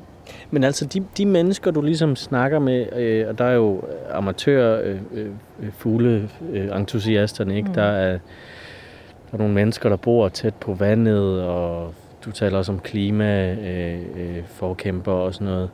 Øh, men mangler der ikke den helt almindelige dansker, der bor for eksempel her i København, og som går en tur ved, øh, ved søerne en gang imellem? Eller det er måske dig? Altså, jeg er der jo da i hvert fald, øh, men der er mange andre. Jeg har jo talt med mange andre end dem, jeg sådan set har fået med i bogen, ikke? så der ligger et ret stort øh, interviewmateriale. Og det, som jeg har med i bogen, det er jo sådan nogle af de mere prægnante eksempler, kan man sige, eller nogle gange hviler der også lidt på tilfældigheder. Der var faktisk altså flere, som jeg gerne ville have med, men bogen har 300 sider, det skulle stoppe øh, på et tidspunkt. Altså hvis jeg selv skal pege på en stor mangel, der er, så er det, at jeg ikke har landbrugeren med. Mm.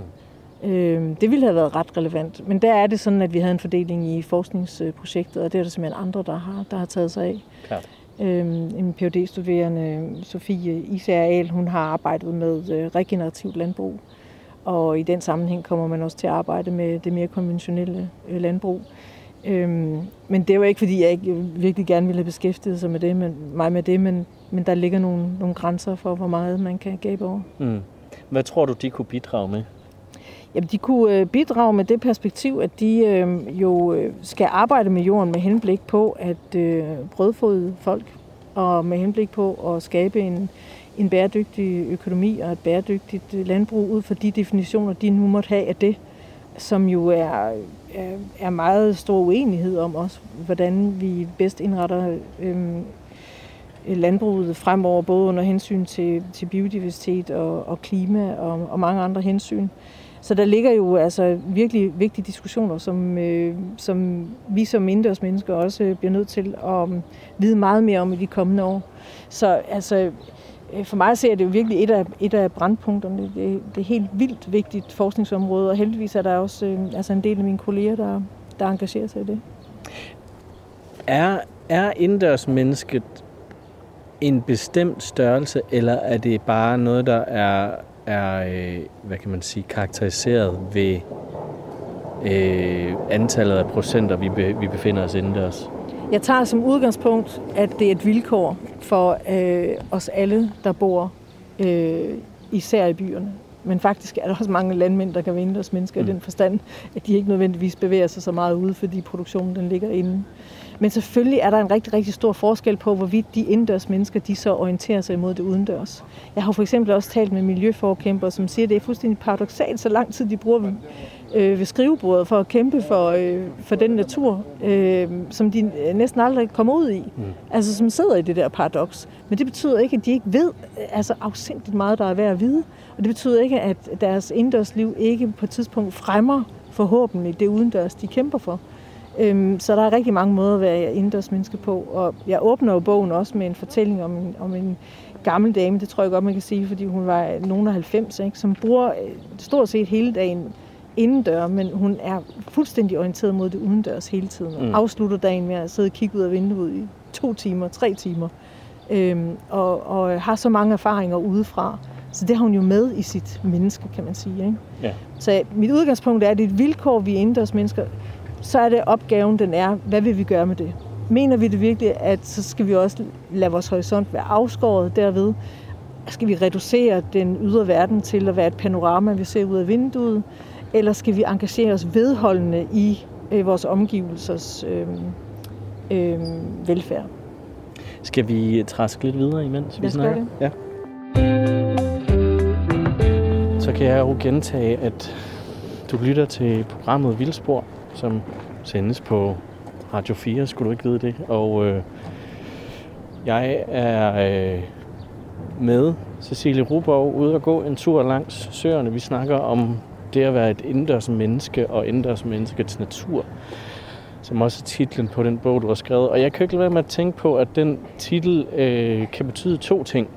Er det, er det med vilje? Det er med vilje, ja. Der er den dobbelthed. Ja. Mm.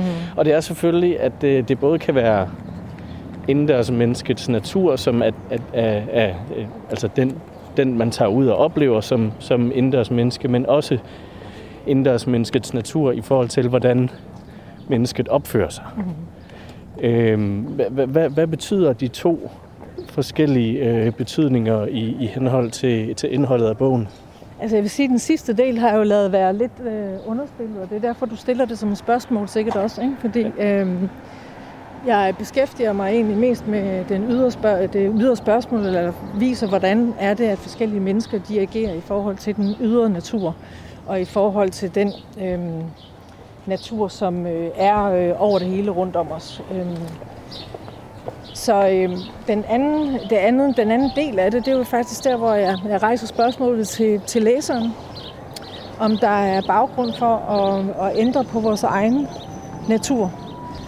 Og øh, altså noget af det, som jo har inspireret mig så meget undervejs, det er jo altså blandt andet mødet med, med unge klimaforkæmper, fordi de er ikke nødvendigvis super optaget af miljøspørgsmål som øh, øh, eller biodiversitetsspørgsmål. Øh, deres nærmeste natur, det er måske CO2, og altså optagetheden af, hvad kan vi gøre som samfund for at nedbringe den, nedbringe den øh, skadelige udledning, der er. Og det vil sige, at de er jo optaget af, hvordan er den natur, som altså CO2, øh, og det, der har de ting, vi omgiver os med, som har givet anledning til en CO2-udledning. Hvordan kan vi som mennesker indrette os på en måde, som ikke er så belastende for kloden? Og øh, det vil sige, at de er jo ikke nødvendigvis optaget af at gå på stranden heller, og så videre. Men jeg mødte alligevel nogen, som var optaget af, at måske kunne en helhedsbetragtning her være øh, inspirerende, fordi deres erfaring af at være klimaaktivister er for eksempel, at man kommer ind i en øh, masse meget vanskelige diskussioner. Øh, det er virkelig hårdt arbejde at være fuldtids øh, klimaaktivist. De oplever, øh, så mange andre, der har øh, ansvarsfulde jobs og har optaget, at de øh, brænder ud. Og øh, der er der jo flere af dem, der har erfaret, at så må man øh, supplere sin øh, optagethed af, af klimakampen til også at øh, øh, færdige steder, hvor man kan regenerere, hvor man kan lade op, hvor man kan puste ud. Og som så kombinerer det her med den indsigt og den vilje til at ændre på øh, samfundets øh, politik i forhold til øh, alle mulige klimaspørgsmål, så kombinerer det med også at få kundskaber om øh, den store natur, øh, den ydre natur, udendørsnaturen, for at dels at få indsigt i den, men også for at øh, blive øh, venner eller fatte kærlighed, øh, finde den ro, som øh, stort set alle mennesker ved, at man kan finde udendørs. Jeg ved ikke med dig, om du også finder ro udendørs. Det gør jeg helt bestemt. Altså, nu, nu sagde jeg jo i starten af programmet, at jeg er meget et, et, et indendørs menneske, og det er jeg også. Øh, men øh, jeg har jo jeg er lige kommet tilbage fra barsel og har gået rigtig mange ture med min datter i barnevogn, især når hun skulle sove. Og virkelig nyt roen af. Der er nogle, nogle fine øh, skove og naturområder øh, i nærheden af, hvor jeg bor i Aarhus. Og virkelig nyt roen af at gå i de skove der. Og ikke skulle tænke på så meget andet end, hvornår faldt hun i søvn, og hvornår vågner hun igen. Det har været dejligt. Mm. Men det er jo en erfaring, de fleste har, men som folk, som øh, arbejder i meget pressede situationer, som blandt andet klimaaktivisterne gør, mm. øh, de, øh, der har jeg talt med en del, som så altså har den erfaring. Det er faktisk ikke noget, de har lært fra som, som børn. Øh, det er ikke noget, de har lært i skolen. Det er ikke noget, de har lært i gymnasiet. Øhm, og så skal de jo så prøve at lære, altså hvad er det for former, øhm, hvor når man kan møde naturen, som måske er noget andet end det, vi to vi går og gør nu. Mm. Nemlig den sådan, altså halvraske danske gåtur, øh, eller den, du har foretaget med barnevognen, hvor vi altså vandrer rundt, men uden nødvendigvis at være i særlig stor interaktion med omgivelserne. Ja. Altså hvor det sådan mere er sådan en motorisk funktion, vi udøver. Ja. Ikke? Altså vi får motion, som vi tænker, at det er rigtig sundt. Og det er det jo sådan set også. Men øh, det kommer jo ikke nødvendigvis andre til gode end os selv, kan man sige. Så noget af det, jeg har været optaget af, det er så, hvad er der så af former for naturkundskab eller øh, aktiviteter, hvor man kan sige, at man forsøger ikke alene bare at øh, fremme sin egen helse, men man forsøger at øh, have typer af ophold i, øh, i naturen, som øh, kan fremme øh, en fælles viden om, øh, hvad det er for nogle omgivelser, vi er så afhængige af, for eksempel. Ja, fordi i starten af programmet, inden jeg øh, gik ud her for at mødes med dig, der læste jeg et citat op fra bogen, der handler om planteensomhed. Mm. Som jo lidt er det, du er inde på nu, ikke? At mm. vi, øh, vi mennesker måske har svært ved at udpege, hvad det er, vi ser. Der er den klassiske med, at øh, der var et vist antal mennesker, der troede, at rødspætte var en, øh, var en fugl. Ja. Øh, men jeg kunne godt tænke mig at snakke med dig om, er det virkelig så vigtigt, at vi kan udpege, hvad er det for planter, vi går forbi, og hvad er det, jeg ser, når jeg går ud i skoven? Jeg tror, jeg vil stille spørgsmålet anderledes, fordi øhm, det er faktisk kun altså, den første, første led i øhm, øh, plante samvær, vil jeg sige, som man, kan, som man med fordel, vil jeg sige, kan engagere sig i, fordi det der med at kunne klassificere en plante, det kommer der måske ikke så meget ud af. Ligesom hvis man tænker på øh, ens venner. Altså hvis man kender øh, navnet på øh, ens ven, og, og kun det, Ja. så kan man sige, øh, det er måske knap nok en ven. Altså. Ja. Hvis det, man for eksempel skulle have plantevenner, som jeg godt kunne tænke mig at bruge som, som metafor for det her, så bliver man nødt til at tilbringe tid sammen med de planter. Og der er det altså ikke nok at kende dens navn. Altså det er da, det er da et, et udgangspunkt. Ligesom hvis man gerne vil lære et menneske at kende, at man så kender navnet, så kan man kalde på vedkommende, og man kan, man kan hæfte det her navn på. Og så, så vil jeg sige, det er begyndelsen. Ja. Og øhm, for mig at se, er der rigtig mange, der sådan set efterspørger, øhm, hvordan kan jeg lære planters navne at kende, men også hvordan kan jeg komme videre, fordi hvor man har sådan lidt en forlegenhed øh, på det tidspunkt, nu har jeg lært navnet, og hvad så, Ja. tænker man så, ikke? Ja. Altså det kan jeg godt, altså den havde jeg præcis selv øhm, i min, øh, i sådan min færd øh, med at få øh, særligt en planteven har jeg, øh, Ja. og som jeg så har prøvet at udvide, ud, ud, øh, udvide til flere. Ikke? Altså jeg gik på et kursus, øh, som handlede om sådan øh, identifikation og klassifikation af- planter, og det afsatte faktisk sådan det her sådan tvivl. Øhm, okay, nu fik jeg så et sprog, men jeg har jo ikke fået en livsform, eller jeg har ikke fået nogle sansninger nødvendigvis, jeg har ikke fået nogle følelser, jeg har ikke fået nogle fortællinger om den her øh, plante. Ikke? Fordi det er jo også det, vi kan karakterisere den gode ven med, det er jo, at vi har en masse øh, fortællinger om vedkommende. Ikke? Ja. Så gjorde du det, så gjorde du det. Det var meget morsomt, eller det var meget tragisk, eller det var et eller andet. Øhm, og det ledte til, til et eller andet. Og det er det, der karakteriserer folk, som virkelig ved noget om planter. Og folk, som virkelig ved noget om dyr i jagtturer undervejs, det er, at de er enormt gode til at fortælle historier om. Ja. Og det er jo så fordi, de kender blomsten fra, måske fra den er roset, ikke? Altså, som sætter sig ned og peger, og så siger, se her, det er rosetten, det bliver til torskemund, eller hvad det nu var for en, en plante, ikke? Det er en rigtig plante, der hedder det. Øh, Eller hvad? ja, det er en. det er et fantastisk Ja. navn. Øhm, og det er rigtig mange af os, der ikke ved, øh, hvad en plante er, før at øh, blomsten er der for eksempel. Ikke? Ja. Så det at kende den fra, at nu de første blade de er kommet frem, nu vil der så komme øh, en nikkende kobjælle her, eller hvad det er. Ja. Og så kender man den også, øh, fordi så kommer man forbi 14 dage efter, så kan man se, at nu er alle de øh, smukke lille blomsterblade, de er væk. Og nu står der sådan nogle fantastiske, øh, en stridende frøstand op, som er flot i sig selv. Ikke? så vil man jo sige, okay, da jeg gik for 14 dage siden her, der stod øh, den her nikkende kobjælle jo altså noget så flot. Øh, der var jeg ude og gå en tur med Susanne eller et eller andet. Øh, Og vi snakkede om alle de her ting. Det var en fantastisk tur. Vejret var sådan og sådan. Nu kommer jeg forbi 14 dage efter. Nu regner det til toget. Nu er jeg sammen med dem. Så bliver planterne jo en del af ens fortælling. Ja. Ligesom øh, de gode plader, du øh, elsker at høre, eller de film, folk de ser, eller Ja. på den måde, så kan planterne jo også blive en, øh, en del af ens liv, sådan at, øh, og fuglene, altså som jeg jo for eksempel har hørt fra nogle af, de meget ornitologisk interesserede folk, jeg har snakket med, altså som blev så utrolig glade over for eksempel at se den første gule vipstjert, ikke? Okay, ja.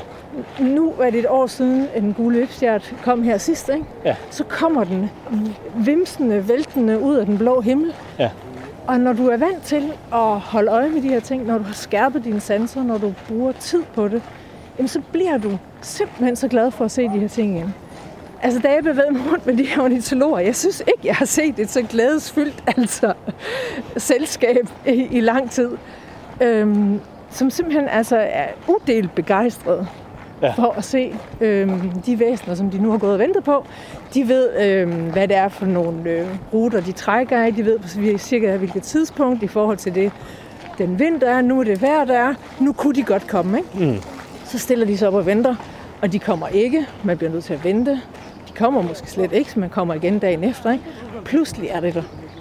Og den der, øhm, det der samarbejde og den forventning og den rytme og den der tilbagevenden, altså ser ud til virkelig at kunne forme utrolig mange glæder, som øh, også er øh, livsbekræftende, livgivende, øh, og som folk igen og igen har fortalt mig om, altså fylder deres liv med kærlighed og glæde. Men jeg kan ikke lade være med, der er to ting, jeg hæfter mig ved. Jeg kan ikke lade være med at lige vende tilbage til det her med, øh, du sammenlignede det med ligesom at have en ven, som du kun kendte navnet på. Mm. Men med den, altså den ven, som jeg gerne vil lære bedre at kende end blot navnet, mm. kan jeg jo have en samtale med. Mm. Jeg kan udveksle idéer, vi kan mm. Skændes, vi kan grine sammen. Mm. Det kan jeg jo ikke med en plante. Nej, nej, altså det, det er klart. Altså, der er jo en hel masse, øhm, som er kendetegner de menneskelige venskaber, ikke?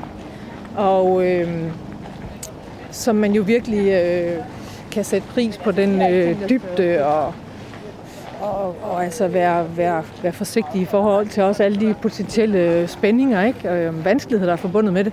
Det er klart, det er super, super rigt. Så derfor så skal man jo prøve at, at få fat i et andet sprog end menneskesprog, ikke? Ja. Så man skal jo prøve at snige sig ind på planternes sprog. Så man skal jo prøve at se på, hvordan er det en plante udtrykker sig, eller hvordan er det en fugl udtrykker sig. Og det kan man jo gøre ved at, at jagtage det selv, men allerbedst så kan man jo gøre det ved at opsøge nogen, som, øh, som øh, er bekendte med det her plantesprog, eller det her fuglesprog. For en af de bedste måder at lære sætte pris på det her, det er igennem andre mennesker. Mm. Altså det er jo der, det er nemmest at få de her kærligheder til at smitte. Fordi det er virkelig svært at læse om i en bog, for eksempel. Ikke? Ja. Øh, okay, hvis du siger, men nu vil jeg gerne, øh, nu vil jeg gerne lære isfuglen at kende. Ikke? Altså jeg personligt har jeg været på jagt efter isfuglen nu i flere år. Ikke? Ja. Det er ikke lykkedes mig at se den endnu. Ikke? Og jeg har flere invitationer på, øh, som, nu, nu skal vi ud og se isfugl, siger de så. Ikke? Men så er der jo lige et eller andet, der kommer i vejen, eller så er den ikke ved den å, vi havde planlagt, eller hvad ved jeg. Ikke? Ja. Øhm, så det kræver jo et, et arbejde, vil jeg sige. Det gør øh, gode menneskelige relationer, det kræver også arbejde. Ikke? Det er jo ikke alt sammen bare øh, skide sjovt, vel? Nej, det, det er rigtigt. Men, det, Øh. men altså, er det fordi, at, at naturen på mange måder er tilfældig, at det er det større øh, en oplevelse at lige pludselig se den art, man har ventet på? Jamen, jeg ved heller ikke, om det nødvendigvis er en større oplevelse, fordi det er klart, at øh, de menneskelige, vores sociale øh, øhm, relationer, altså har jo en utrolig bredde og en utrolig dybde, som man jeg overhovedet ikke er ude på at fornægte. Men det, som jeg bare har fået øjnene op for med folk, der øh, også øh, har sociale relationer til planter og dyr, det er, at der ligger altså simpelthen også bare nogle øh, juveler øh, gemt for os, som øh, øh, faktisk ikke er så vanskelige at, øh, at opdyrke i den forstand, at relationerne er, er mulige, men det kræver et opmærksomhed, og det kræver et, et, et arbejde. Men øh, jeg skal love for, at der ligger mange glæder i den anden ende. Ja, altså jeg har et meget konkret eksempel, som, som er, at øh, for to programmer siden cirka, der var Rasmus og jeg, øh, vi var på Møn, øh, ude sammen med nogle mennesker, som jeg lige har glemt navnet på, men Rasmus vidste, at der var en bestemt sommerfugl, som man kun kunne finde der, mm. som, øh, som, som vi muligvis øh, kunne, kunne se, ikke? Ja. Og jeg kan ikke huske, hvad den hedder. Den hedder noget med blå. så, og så kan jeg ikke huske mere om det. siger jo også meget om, hvad jeg fik ud af den oplevelse. Men, Ja. men øh, vi finder så først den almindelige version af den. Mm. Og det er fint nok, og senere så finder vi så den anden. Mm. Og Rasmus er jo utrolig, utrolig begejstret. Mm. Men hvor jeg ligesom havde oplevelsen af, jamen jeg synes da også, den almindelige var fin nok. Ja, ja.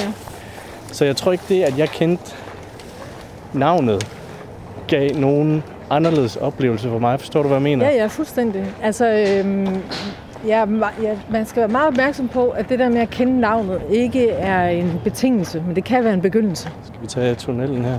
Det kan være en begyndelse på noget, fordi øh, så havde du også nemmere ved at fortælle mig om det nu, ikke? Jo. Øh, kan man sige. Det har du ret i. Og så har du måske nemmere ved øh, næste gang, du kom sådan et sted hen, ikke? så vil du så sige, åh, oh, den har jeg jo øh, hørt om før, og der var den der, og så kan du begynde at knytte det sammen, ikke? så kan du begynde at lave fortællingen. Ikke? Ja. Altså det, du kan lave nu, det er, at du kan ligesom give mig et billede af noget. Ikke? Der er ikke så meget liv i det billede endnu, vel? Nej. Jeg skal, jeg skal selv forestille mig en masse, ikke? Og Jo. det kan jeg bare sige, at med øh, de folk, som, som beskæftiger sig med det her vedholdende, altså de er virkelig gode historiefortællere. Ja. Og det oplever I jo altså også igen og igen i det her program, ikke? Altså en eller anden øh, begejstret fortæller, der står et eller andet sted, og, og som jeg går ud for også indimellem lykkes med at åbne dine øjne og ører. Bestemt. Altså, jeg tror, jeg har haft de vildeste oplevelser, når der har været nogle gode lyde, og en sommerfugl siger bare ikke særlig meget, mm. så det er måske derfor. Mm.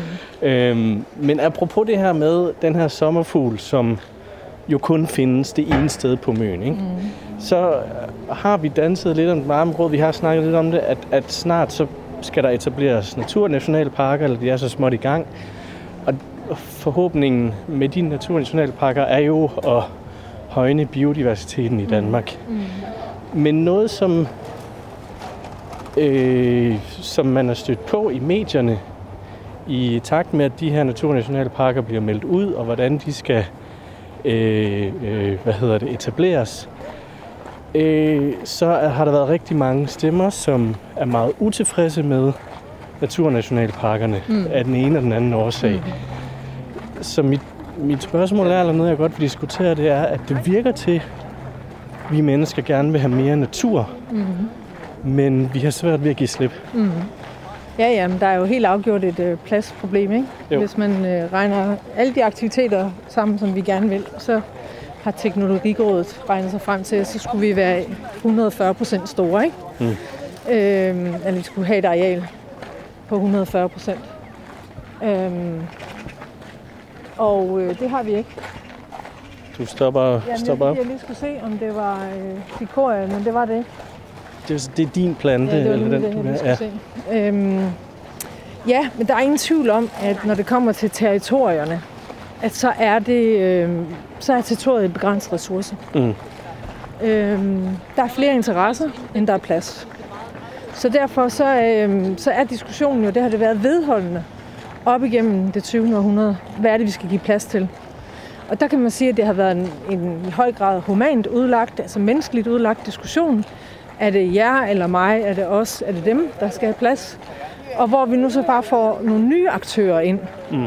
som vi må ja, tage med ind i den demokratiske samtale. Og så sige, hvordan kan vi øh, tage vare på øh, naturen, øh, som vi nu må definere den i forhold til nogle bestemte krav. Og hvordan kan vi så hvordan kan vi bringe øh, de forskellige aktører, der er i naturen, med ind i den samtale? Og det er da virkelig akavet, og det er da virkelig svært. Og det kan jeg da sagtens forstå, at det kan møde en masse modstand. Ja. Fordi vi er vant til at have nogle, et mere, øh, vi er vant til at have et mere snævert demokrati, øh, demokratiforståelse om, at øh, det er fritidsrådet, og det er dem, der rider på heste, og det her har vi mountainbikerne, ikke? og her har vi Skovstyrelsen, Mm. Og her har vi landmændene, og her har vi dem, der gerne vil på orienteringsløb. At vi ligesom kunne vi definere det på den måde. Men hvad nu, hvis vi skal have sortspætten med ind i den samtale? Er det så kun er det så ornitologerne, der skal repræsentere den? Ja, det kan det godt være i nogle sammenhænge. Mm. Men så er der masser af andre forhold, som vi måske ikke har været så opmærksomme på. Øhm, Og det er der virkelig en, øh, en akavet situation at stå i, og som jeg sagtens kan forstå, at man kan opponere imod, eller synes er mega underlig. Øh, men som på den anden side også, fra mit synspunkt, er det så utrolig spændende at se, altså hvor, hvor lykkes den så, eller hvor er det folk, der begynder at eksperimentere med det her. Ja. Altså hvor der sådan er mulighed for også at træde ind i nye relationer til verden. Hvor der er mulighed for at øh, tænke nye sociale relationer. Opdage verden på ny. Altså for eksempel det her sprog om plantevenner. Det er jo noget, jeg har lært af folk, som øh, for eksempel er engageret i kampen om Amager Fælde. Som jo dels er en politisk kamp, men som også er øh, for flere af dem, der er med, en søgen efter at få en anden relation til den bynatur, der er rundt omkring dem. Mm. Og hvor de simpelthen altså, færdes i naturen på en anden måde, end den her raske gåtur, som vi er på. Ikke? Ja. Øh, og og det, for, det har været en inspiration for mig i den her bog, det er at sige, kan jeg finde nogle af de sådan gryende steder, nogle af de eksperimenter, der er i gang, for at forsøge at ommøblere på vores forhold til naturen. Og, og det, der har jeg, tager jeg så ikke øh, specielt fat i sådan territor- territorielle problemer og kampen om det, men jeg nævner det og siger, at det er et vilkår. Og derfra må vi jo så arbejde ja. I, den demokratiske, øh, i den demokratiske samtale om det. Du lytter til Radio 4. Du lytter til Vildspor på Radio 4. Øh, Mit navn er Andrew Davidson. Jeg er vært i det her program. Jeg har givet Rasmus lidt fri, og øh, jeg træsker rundt ved Søerne i København med Cecilie Ruborg, antropolog og øh, forfatter til Indendørs menneskets natur. Og lige nu diskuterer vi naturnationalparker, og du nævner det her med, øh, øh, det kommer igen op, det her med plantevenner øh, og, og mere kendskab til arter. Er det, er det det, der mangler for modstanderne af naturnationalparker, at de skal vide, det kan du selvfølgelig ikke svare endegyldigt på, men, men, men tror du, det er det, der mangler, at de skal vide noget mere om, hvad er det, der er i vente, hvis det her går godt? Jeg tror, jeg vil være forsigtig med at udpege, at der er nogen, der mangler noget i første omgang. Ja. Altså min øh, indgangsvinkel som antropolog, det er at undersøge de øh, forhold, som, som folk nu engang har. Øhm, og jeg ved jo for eksempel fra nogle af de steder, hvor jeg er feltarbejder, så møder man ofte stor modstand mod mountainbikere for eksempel. Ikke? Ja.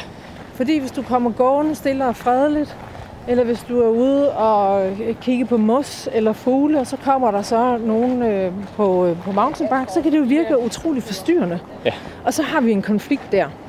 Så tænkte jeg, øh, måske skulle jeg prøve at tage med ud med nogle af de her mountainbikere. Jeg var så med ude på et tidspunkt, hvor de lagde et spor, som de havde fået aftalt med Naturstyrelsen. Og så hørte jeg om deres motivation for det, de lavede, og om den måde, de organiserede sig, og hvad deres mål var. Og så var jeg ude og cykle med nogen også. Ja. For jeg tænkte, nu må jeg jo så prøve at se, hvad er det for en oplevelse, i stedet for at stå som den, der måske også bliver forstyrret på den her skovsti. Hvad vil det så sige at cykle på den måde, de cykler på? Mm. Og så har jeg jo ikke rigtig nogen mountainbike og sådan noget der, så jeg kom med min altså, lidt forkerte øh, crosscykel. Men det gik der nogle dage, og når vi så kørte op og ned af det her øh, spor, de havde lavet, så øh, fik det mig til at tænke på, at de instruerede mig i, hvordan man skulle gøre. Og det lykkedes selvfølgelig ikke alt sammen, men øh, det er noget af det, jeg fik der sådan øh, nogle af de der sus, de også fortæller om, det kan give, så mindede det mig fuldstændig om at stå på ski. Ja. Og øh, jeg har været i ski. Jeg har været oppe på ski i Norge som barn, og øh, elsker langrand, mindre slalom. Øh, det mindede faktisk en hel del om en blanding af de to der mm. ting. Og der tænkte jeg på, okay, hvis det er, at, at, at de her mountainbiker, de i høj grad har sådan en skioplevelse, kunne det så ændre lidt vores syn på det? I den forstand, altså hvad er det for en sansemæssig øh, oplevelse af naturen, som rigtig mange de forlægger til det nordiske og til alberne, ikke? Ja. Øhm, hvis, hvad nu hvis det er det, der foregår? At det faktisk er det, der er, der er højdepunktet. Samtidig med, at de siger, at vi ser jo også ulen, og vi ser jo også rådyrene, vi ser også dukken om morgenen, mm. vi mærker også duftene. Øhm, vi ser utrolig meget. Så kan man så sige, altså i stedet for at... Der kom lige studenterne. De larmer lidt, men jeg synes, det er meget øh, livsbekræftende på en eller anden måde. Absolut.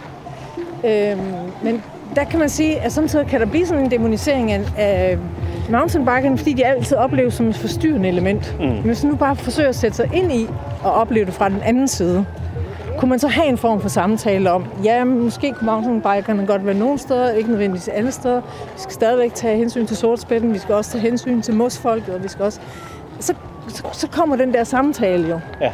Øhm, som for mig at se må være det vigtige, i stedet for at sige i udgangspunktet, at der er nogen, der mangler noget. Ja. Men det lyder alligevel, som om du synes, samtalen mangler. Jamen, der kan altid være mere samtale. det er der ingen tvivl om. Men, det, men det, det, for mig har det været overraskende, at, at, øh, at, at vild natur og pladsen til den har givet så meget anledning til så meget øh, had og, og, og ubehag øh, et eller andet sted. Ja, så kan man jo igen prøve at spørge øh, til det fænomenet forfra, og så sige, øh, hvad er det fortællinger, folk de kommer med? Øh, de folk, som, som reagerer stærkt imod, lad os sige, natur, nationalparker. Ja. Hvis det nu for eksempel er folk, der har været vant til at ride på heste, Mm. som øh, i sin tid for 30 år siden, så købte de en gård, fordi de vidste, at lige præcis for den gård, der var der adgang til den skov, som, hvor der ikke kom særlig mange på det tidspunkt. Og for Ja. 30 år siden var det fantastisk at galopere igennem på de og de, de, de steder. Ja. Og det er så ikke muligt længere. Så det er ikke så underligt, at man reagerer og siger, det var da ærgerligt. Det, øh, og hvis der så ikke bliver øh, kan man sige, plads til en stemme i den øh, samtale, at man bliver klemt ud af en helt anden øh, dagsorden og diskurs, så kan man ligesom blive tilsidesat. Ja. Og det er så der, hvor samtalen den forsvinder. Og når samtalen forsvinder, så får vi, alt, så får vi de her udfald. Og så, og så kan det samtidig lyde øh, radikaliseret. Men hvis man begyndte med at tale om, hvad, hvad er dine øh, erfaringer på det her sted? Hvad er din viden om det her sted? Og kan vi så under den nye horisont forsøge at møde hinanden? Ja. Så, altså, og det findes jo også, de finder jo stadig de her samtaler. Ikke? Selvfølgelig. Men jeg synes bare, øh, at, at så løber vi ind i et nyt problem, som jo, Jamen, der er som nok man kalder... Jamen, det, Det er, der. meget godt. Gode men, problemer. Men så, hvor, man, hvor, hvor jeg lidt får et indtryk af, at der er nogen, der siger, ja, ja, vi skal have mere natur. Det skal bare ikke lige være her. Kan I ikke finde et andet sted? Og det kan man jo ikke blive ved med at sige. Og det synes jeg måske også er noget, der jeg ikke kan lade være med at tænke på i forhold til øh, udendørs, men, nej, indendørs mennesket. Mm. Det her med NIMBY, altså man kalder mm. det øh, not in my backyard. Ja. Vi vil gerne have mere. Mm. Det skal bare ikke være til gene for mig. Ja, ja. Hvordan løser vi det problem? Ja, det kan jeg ikke svare på. Men Nej. ja, man kan pege på nogle af, af, af årsagerne eller baggrundene for det, ikke? som er, at vi er vokset op i et samfund, hvor ejendomsretten er, er afgørende for den måde, vi øh, fordeler øh, økonomi og status og alt muligt andet. Ja. Og øh, der kan man sige, at det er jo så det, også nogen er gået i gang med at prøve at arbejde med. Måske skal vi prøve at se på altså den pe- personlige ejendomsret, som at det måske ikke er målet for, for altså forvaltningen. Ja, Måske er det ikke det eneste mål. Og det er også, der er jo også øh, altså stats, øh, statsejet områder osv. Men måske kunne man ved, ved hjælp af nogle omfordelinger, eller partnerskaber, eller andelstænkning, altså kunne vi komme uden om det her fænomen, at, man, at vi tænker, at det er det mest naturlige i verden, det er, at et menneske eller en familie ejer det plot. Mm. Øh, og så sige, at netop den måde, som habitater udstrækker sig på, den måde, som natur trives bedst på, det er, at forskellige områder øh, overlapper. Og det er altså ikke bestemt af de linjer, vi har bestemt øh, på et tidspunkt. Altså hvor det alene er det her økonomiske forhold og det ejermæssige forhold, der er afgørende. Ja. Og det er da en vanskelig diskussion, fordi den har været, jamen det har været et, et herskende princip i det moderne samfund. Og det betyder, at vi bliver nødt til at have nogle forandringer på det punkt, at vi bliver nødt til at tænke om. Og det er, det er da ikke altid behageligt, det er ikke altid enkelt. Øhm, der er masser af problemer i det. Men for mig at se, er det bare nogle gode problemer. For mig at se, er det nogle virkelig gode problemer i den forstand, at hvis vi begynder at reorientere vores liv væk fra, øh, at vi forestiller os, at det kun er menneskeligt, at det kun er, kun er det menneskelige udgør det sociale rum, så åbner rummet sig også helt fantastisk. Mm. Det giver også masser af muligheder. Men det lyder lidt som om, at det handler om at give slip. Øhm, ja, det kommer an på, hvad det handler om at give slip på. Altså, det gælder for eksempel ikke om at give slip på øh, viljen til at øh, arbejde demokratisk. Men, Men, Men give øh, slip på, kol- ko- på kontrollen af naturen. Ja, altså det er jo i hvert fald det bud, der kommer fra førende øh, biologer i de her år, mm. og som jeg øh, bestemt også finder inspirerende. Måske er det Måske er det derfor, det er, kan være så behageligt at være indendørs menneske. Der, der kan man selv bestemme. Jeg bestemmer selv i min egen lejlighed, om vinduerne skal være åbne, eller om websen skal gennes ud igen. Den skal ikke være herinde, hvor jeg er. Øh, det kan jeg ikke rigtig gøre ude i naturen. Der Men det er, ligesom, det er måske den, den øh, sikkerhed, som øh, vi nu for alvor forstår, ikke er naturgivet, mm. eller ikke er evig i den forstand, at der er jo rigtig mange mennesker rundt omkring i verden nu, der har mærket, at de steder, hvor de førhen kunne være sikre, det kan de ikke længere. Hvad enten det er helt konkret, de har mærket det nu, eller i forhold til de fremskrivninger, der er. Øhm, og det gælder jo... Øh, det gælder jo også lige i præcis i det område, øh, vi går rundt i nu her. Ikke? Altså, der øh, har jo også været øh, oversvømmelses øh, øh, episoder herinde. Ikke? Ja. Vi er øh, vendt tilbage nu til, øh, hvor vi krydsede vejen i starten af første time. Vi er ved din er tættere nu. arbejdsplads. Ja, så må vi se, om vi kan komme over på den anden side. Men i, øh, i mellemtiden, så har jeg et, et sidste spørgsmål til dig. Mm. Jeg, jeg bemærkede, øh, det er et lidt længere spørgsmål, fordi det kommer med en forklaring. Mm. Når jeg ikke laver det her, så laver jeg en øh, podcast, som hedder Indbegrebet af. Og som handler om... Indbegrebet af? Bare indbegrebet af. Okay. Og så handler det om, at vi vælger en kunstner eller et band. Madonna, Beatles, øh, ABBA, whatever, Nick og Jay kan det også være. Mm-hmm. Og så skal vi finde indbegrebet af dem. Mm-hmm. Vi er tre værter, og vi kommer hver med et stykke musik, som vi mener er indbegrebet af den kunstner, og så argumenterer vi ud fra det nummer, hvad er det for nogle virkemidler, de bruger her? Mm. Hvad er indbegrebet af udendørs mennesket? Indendørs mennesket, undskyld. Hvad er indbegrebet af indendørs mennesket? øhm, indbegrebet af indendørs mennesket, det er det menneske, som har glemt, øh, hvordan den ydre natur faktisk også er en del af ens indre natur. Altså som som øh, er blevet så optaget af grænsen imellem det indendørs og det udendørs, og, og stoler på den. Fordi det, der sker i de her år, det er, at vi bliver mere og mere opmærksom på, at den grænse, den er imaginær, at det er en illusion. Så på et eller andet tidspunkt, så vil, det, vil rigtig mange indendørs mennesker opleve, at selvom man har forsøgt at gøre sig det behageligt, og selvom man øh, tænker, at man er i fuld kontrol indendørs, ja, så kan der pludselig opstå en situation, hvor man ikke er det længere. Altså, vi kan jo altså tage øh, coronasituationen som metafor. Jeg er usikker på, hvorvidt man kan henføre den til øh, miljøspørgsmål, altså hvor er det, den stammer fra, hvad er det, der sker. Men der er nogen, der peger på, at jo tættere at mennesker bor på vilde dyr, jo tættere vi, vores interaktion er med dem, jo større risiko er der også for, at den slags ting springer over. Og det har været rigtig tankevækkende for mange mennesker, at øh, ser vi nu en fremtidig møde, hvor hyppigheden altså stiger det betyder, at vi ikke kan opretholde den her grænse imellem det, øh, mellem indendørsnaturen og udendørsnaturen. Så den er, vi, kan godt, øh, vi kan godt arbejde på, at der er en vis distance, men den fuldstændige kontrol, det er en, øh, det er en illusion. Cecilie Oberov, øh, lektor ved CSS på antropologi og forfatter til øh, Indendørsmenneskets natur. Tusind tak, fordi du ville gå en lang tur sammen med mig. Det var en fornøjelse.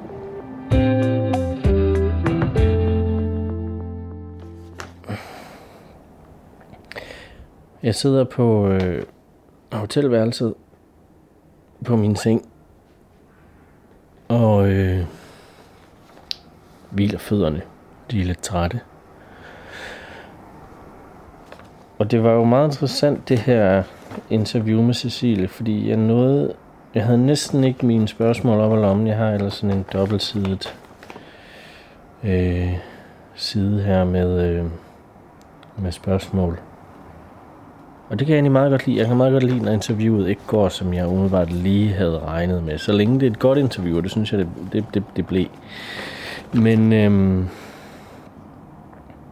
men jeg var lidt ærgerlig over, at jeg ikke nåede at bede Cecilie om at læse et uddrag af et digt op, som hun selv har med i sin bog. Hun har faktisk ret meget skønlitteratur med, og det giver jo egentlig meget god mening, fordi det måske det fortæller noget om, hvordan vi mennesker øh, beskriver natur, som jo bogen egentlig handler meget om, de her ord, vi, øh, vi prøver at bruge til at beskrive naturen. Som nogle gange, det kan godt være lidt svært at, at finde de rigtige ord. Så er det godt, at vi har poeter og digtere. Og øh, en af dem er Inger Christensen. I bogen, som Cecilie har skrevet Indendørs Menneskets Natur, der har hun et uddrag af det digt, der hedder Alfabet af Inger Christensen med. Og nu vil jeg gerne læse det i stedet for. Jeg skriver som vinden, der skriver i vandet, stiliseret, monotont. Eller ruller med bølgernes tunge alfabet, deres skumtråde. Skriver i luften, som planterne skriver, med stilke og blade. Eller rundt, som med blomster, i cirkler og duske, med prikker og tråde. Jeg skriver som strandkanten skriver en bremme af skalddyr og tang. Og nu vil jeg ringe til Rasmus for at øh, runde den her udsendelse af. Og det gør vi selvfølgelig på også poetisk vis med et haiku.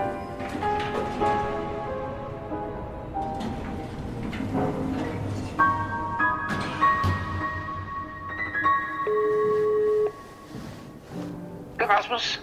Hej Rasmus, hvordan går det? Jo, det går sgu meget godt. Ja, Hvad med dig? men det går også fint. Øhm, jeg vil gerne fortælle om Cecilie. Vi, vi gik jo øh, vi gik en længere tur rundt omkring søerne, så mine fødder er, er godt trætte i dag, og, og snakkede jo om, hvordan det er at være øh, et indendørs menneske. Øh, og jeg tror, jeg er nået frem til, at, øh, at mennesket er et meget komplekst væsen. Vi- Det er ikke altid, vi ved, hvad vi gerne vil have, og hvordan vi så skal... Øh, hvordan vi så skal udfolde os på den plads, vi har. Men fik du også, øh, fandt, er du selv et indendørs menneske? Fandt du ud af det? Det tror jeg i høj grad, jeg er. Men, men så Ja. kommer vi jo også til at snakke om, hvor glad jeg er for at, at gå ture, for eksempel med, med, min, med min datter i barnevogn og sådan noget, ikke? Ja. Men øhm, altså, jeg, og, og jeg tænkte jo fra start af, at du er jo et udpræget udendørs menneske. Altså, du, du, du bruger jo meget din tid udenfor, kan man sige, ikke? Jo, men, men øh, der sker jo også det som forsker, man kommer til at sidde mere og mere indendørs ved tastaturet for at tage sig af ting og lave ansøgninger og skrive artikler og rapporter. Og, så, så jeg vil sige, øh, jeg, kunne, jeg kunne godt have en længsel mod at komme mere ud. Ja. Ja. Men jeg, jeg har tænkt lidt over, hvordan man vælger mellem at være indendørs og udendørs menneske. Altså om man kunne, om man kunne gøre mere aktivt for at blive mere udendørs menneske, hvis man gerne ville det. Altså har du for eksempel tænkt på, at du måske kunne, du kunne sætte dig udenfor og skrive de der artikler, i stedet for at sidde inde bag ved skrivebordet? Ja. Men, men, men der har det bare sådan, at der er faktisk en dejlig ro inde i sådan et hus. Altså. Øh, ikke, ikke alt for mange øh, udefra kommende ting, som griber ind. Ikke? Man kan få et tilpas godt lys, og man kan sørge det, for at det hverken er for varmt eller for koldt. Eller, på den måde er altså, øh, naturen udendørs jo også lidt udfordrende. Man skal hele tiden navigere i forhold til alle mulige sansindtryk og impulser. Så det er måske ikke øh, altid godt at være udenfor. det er rigtig godt at være udenfor, hvis man ikke har travlt med noget, og ikke har nogen store planer og sådan noget, så er det virkelig godt. Altså så, så et af de steder, jeg er mest udenfor, det er ude i min have, fordi der skal jeg ligesom, jeg kan bare gå og sysle med nogle ting, som egentlig ikke øh, er nødvendige. Det er dejligt. Men, men hvornår vælger du mellem at være indendørs og udendørs menneske? Hvornår er det et aktivt valg? Det er faktisk normalt sådan, at jeg er indendørs, når jeg sover og når jeg arbejder. Ja. Øh, og når jeg ikke gør det, så vil jeg egentlig bare helst bare gerne trække udenfor. Så udendørs mennesket Rasmus, det er, det er, det er fritidsmennesket også.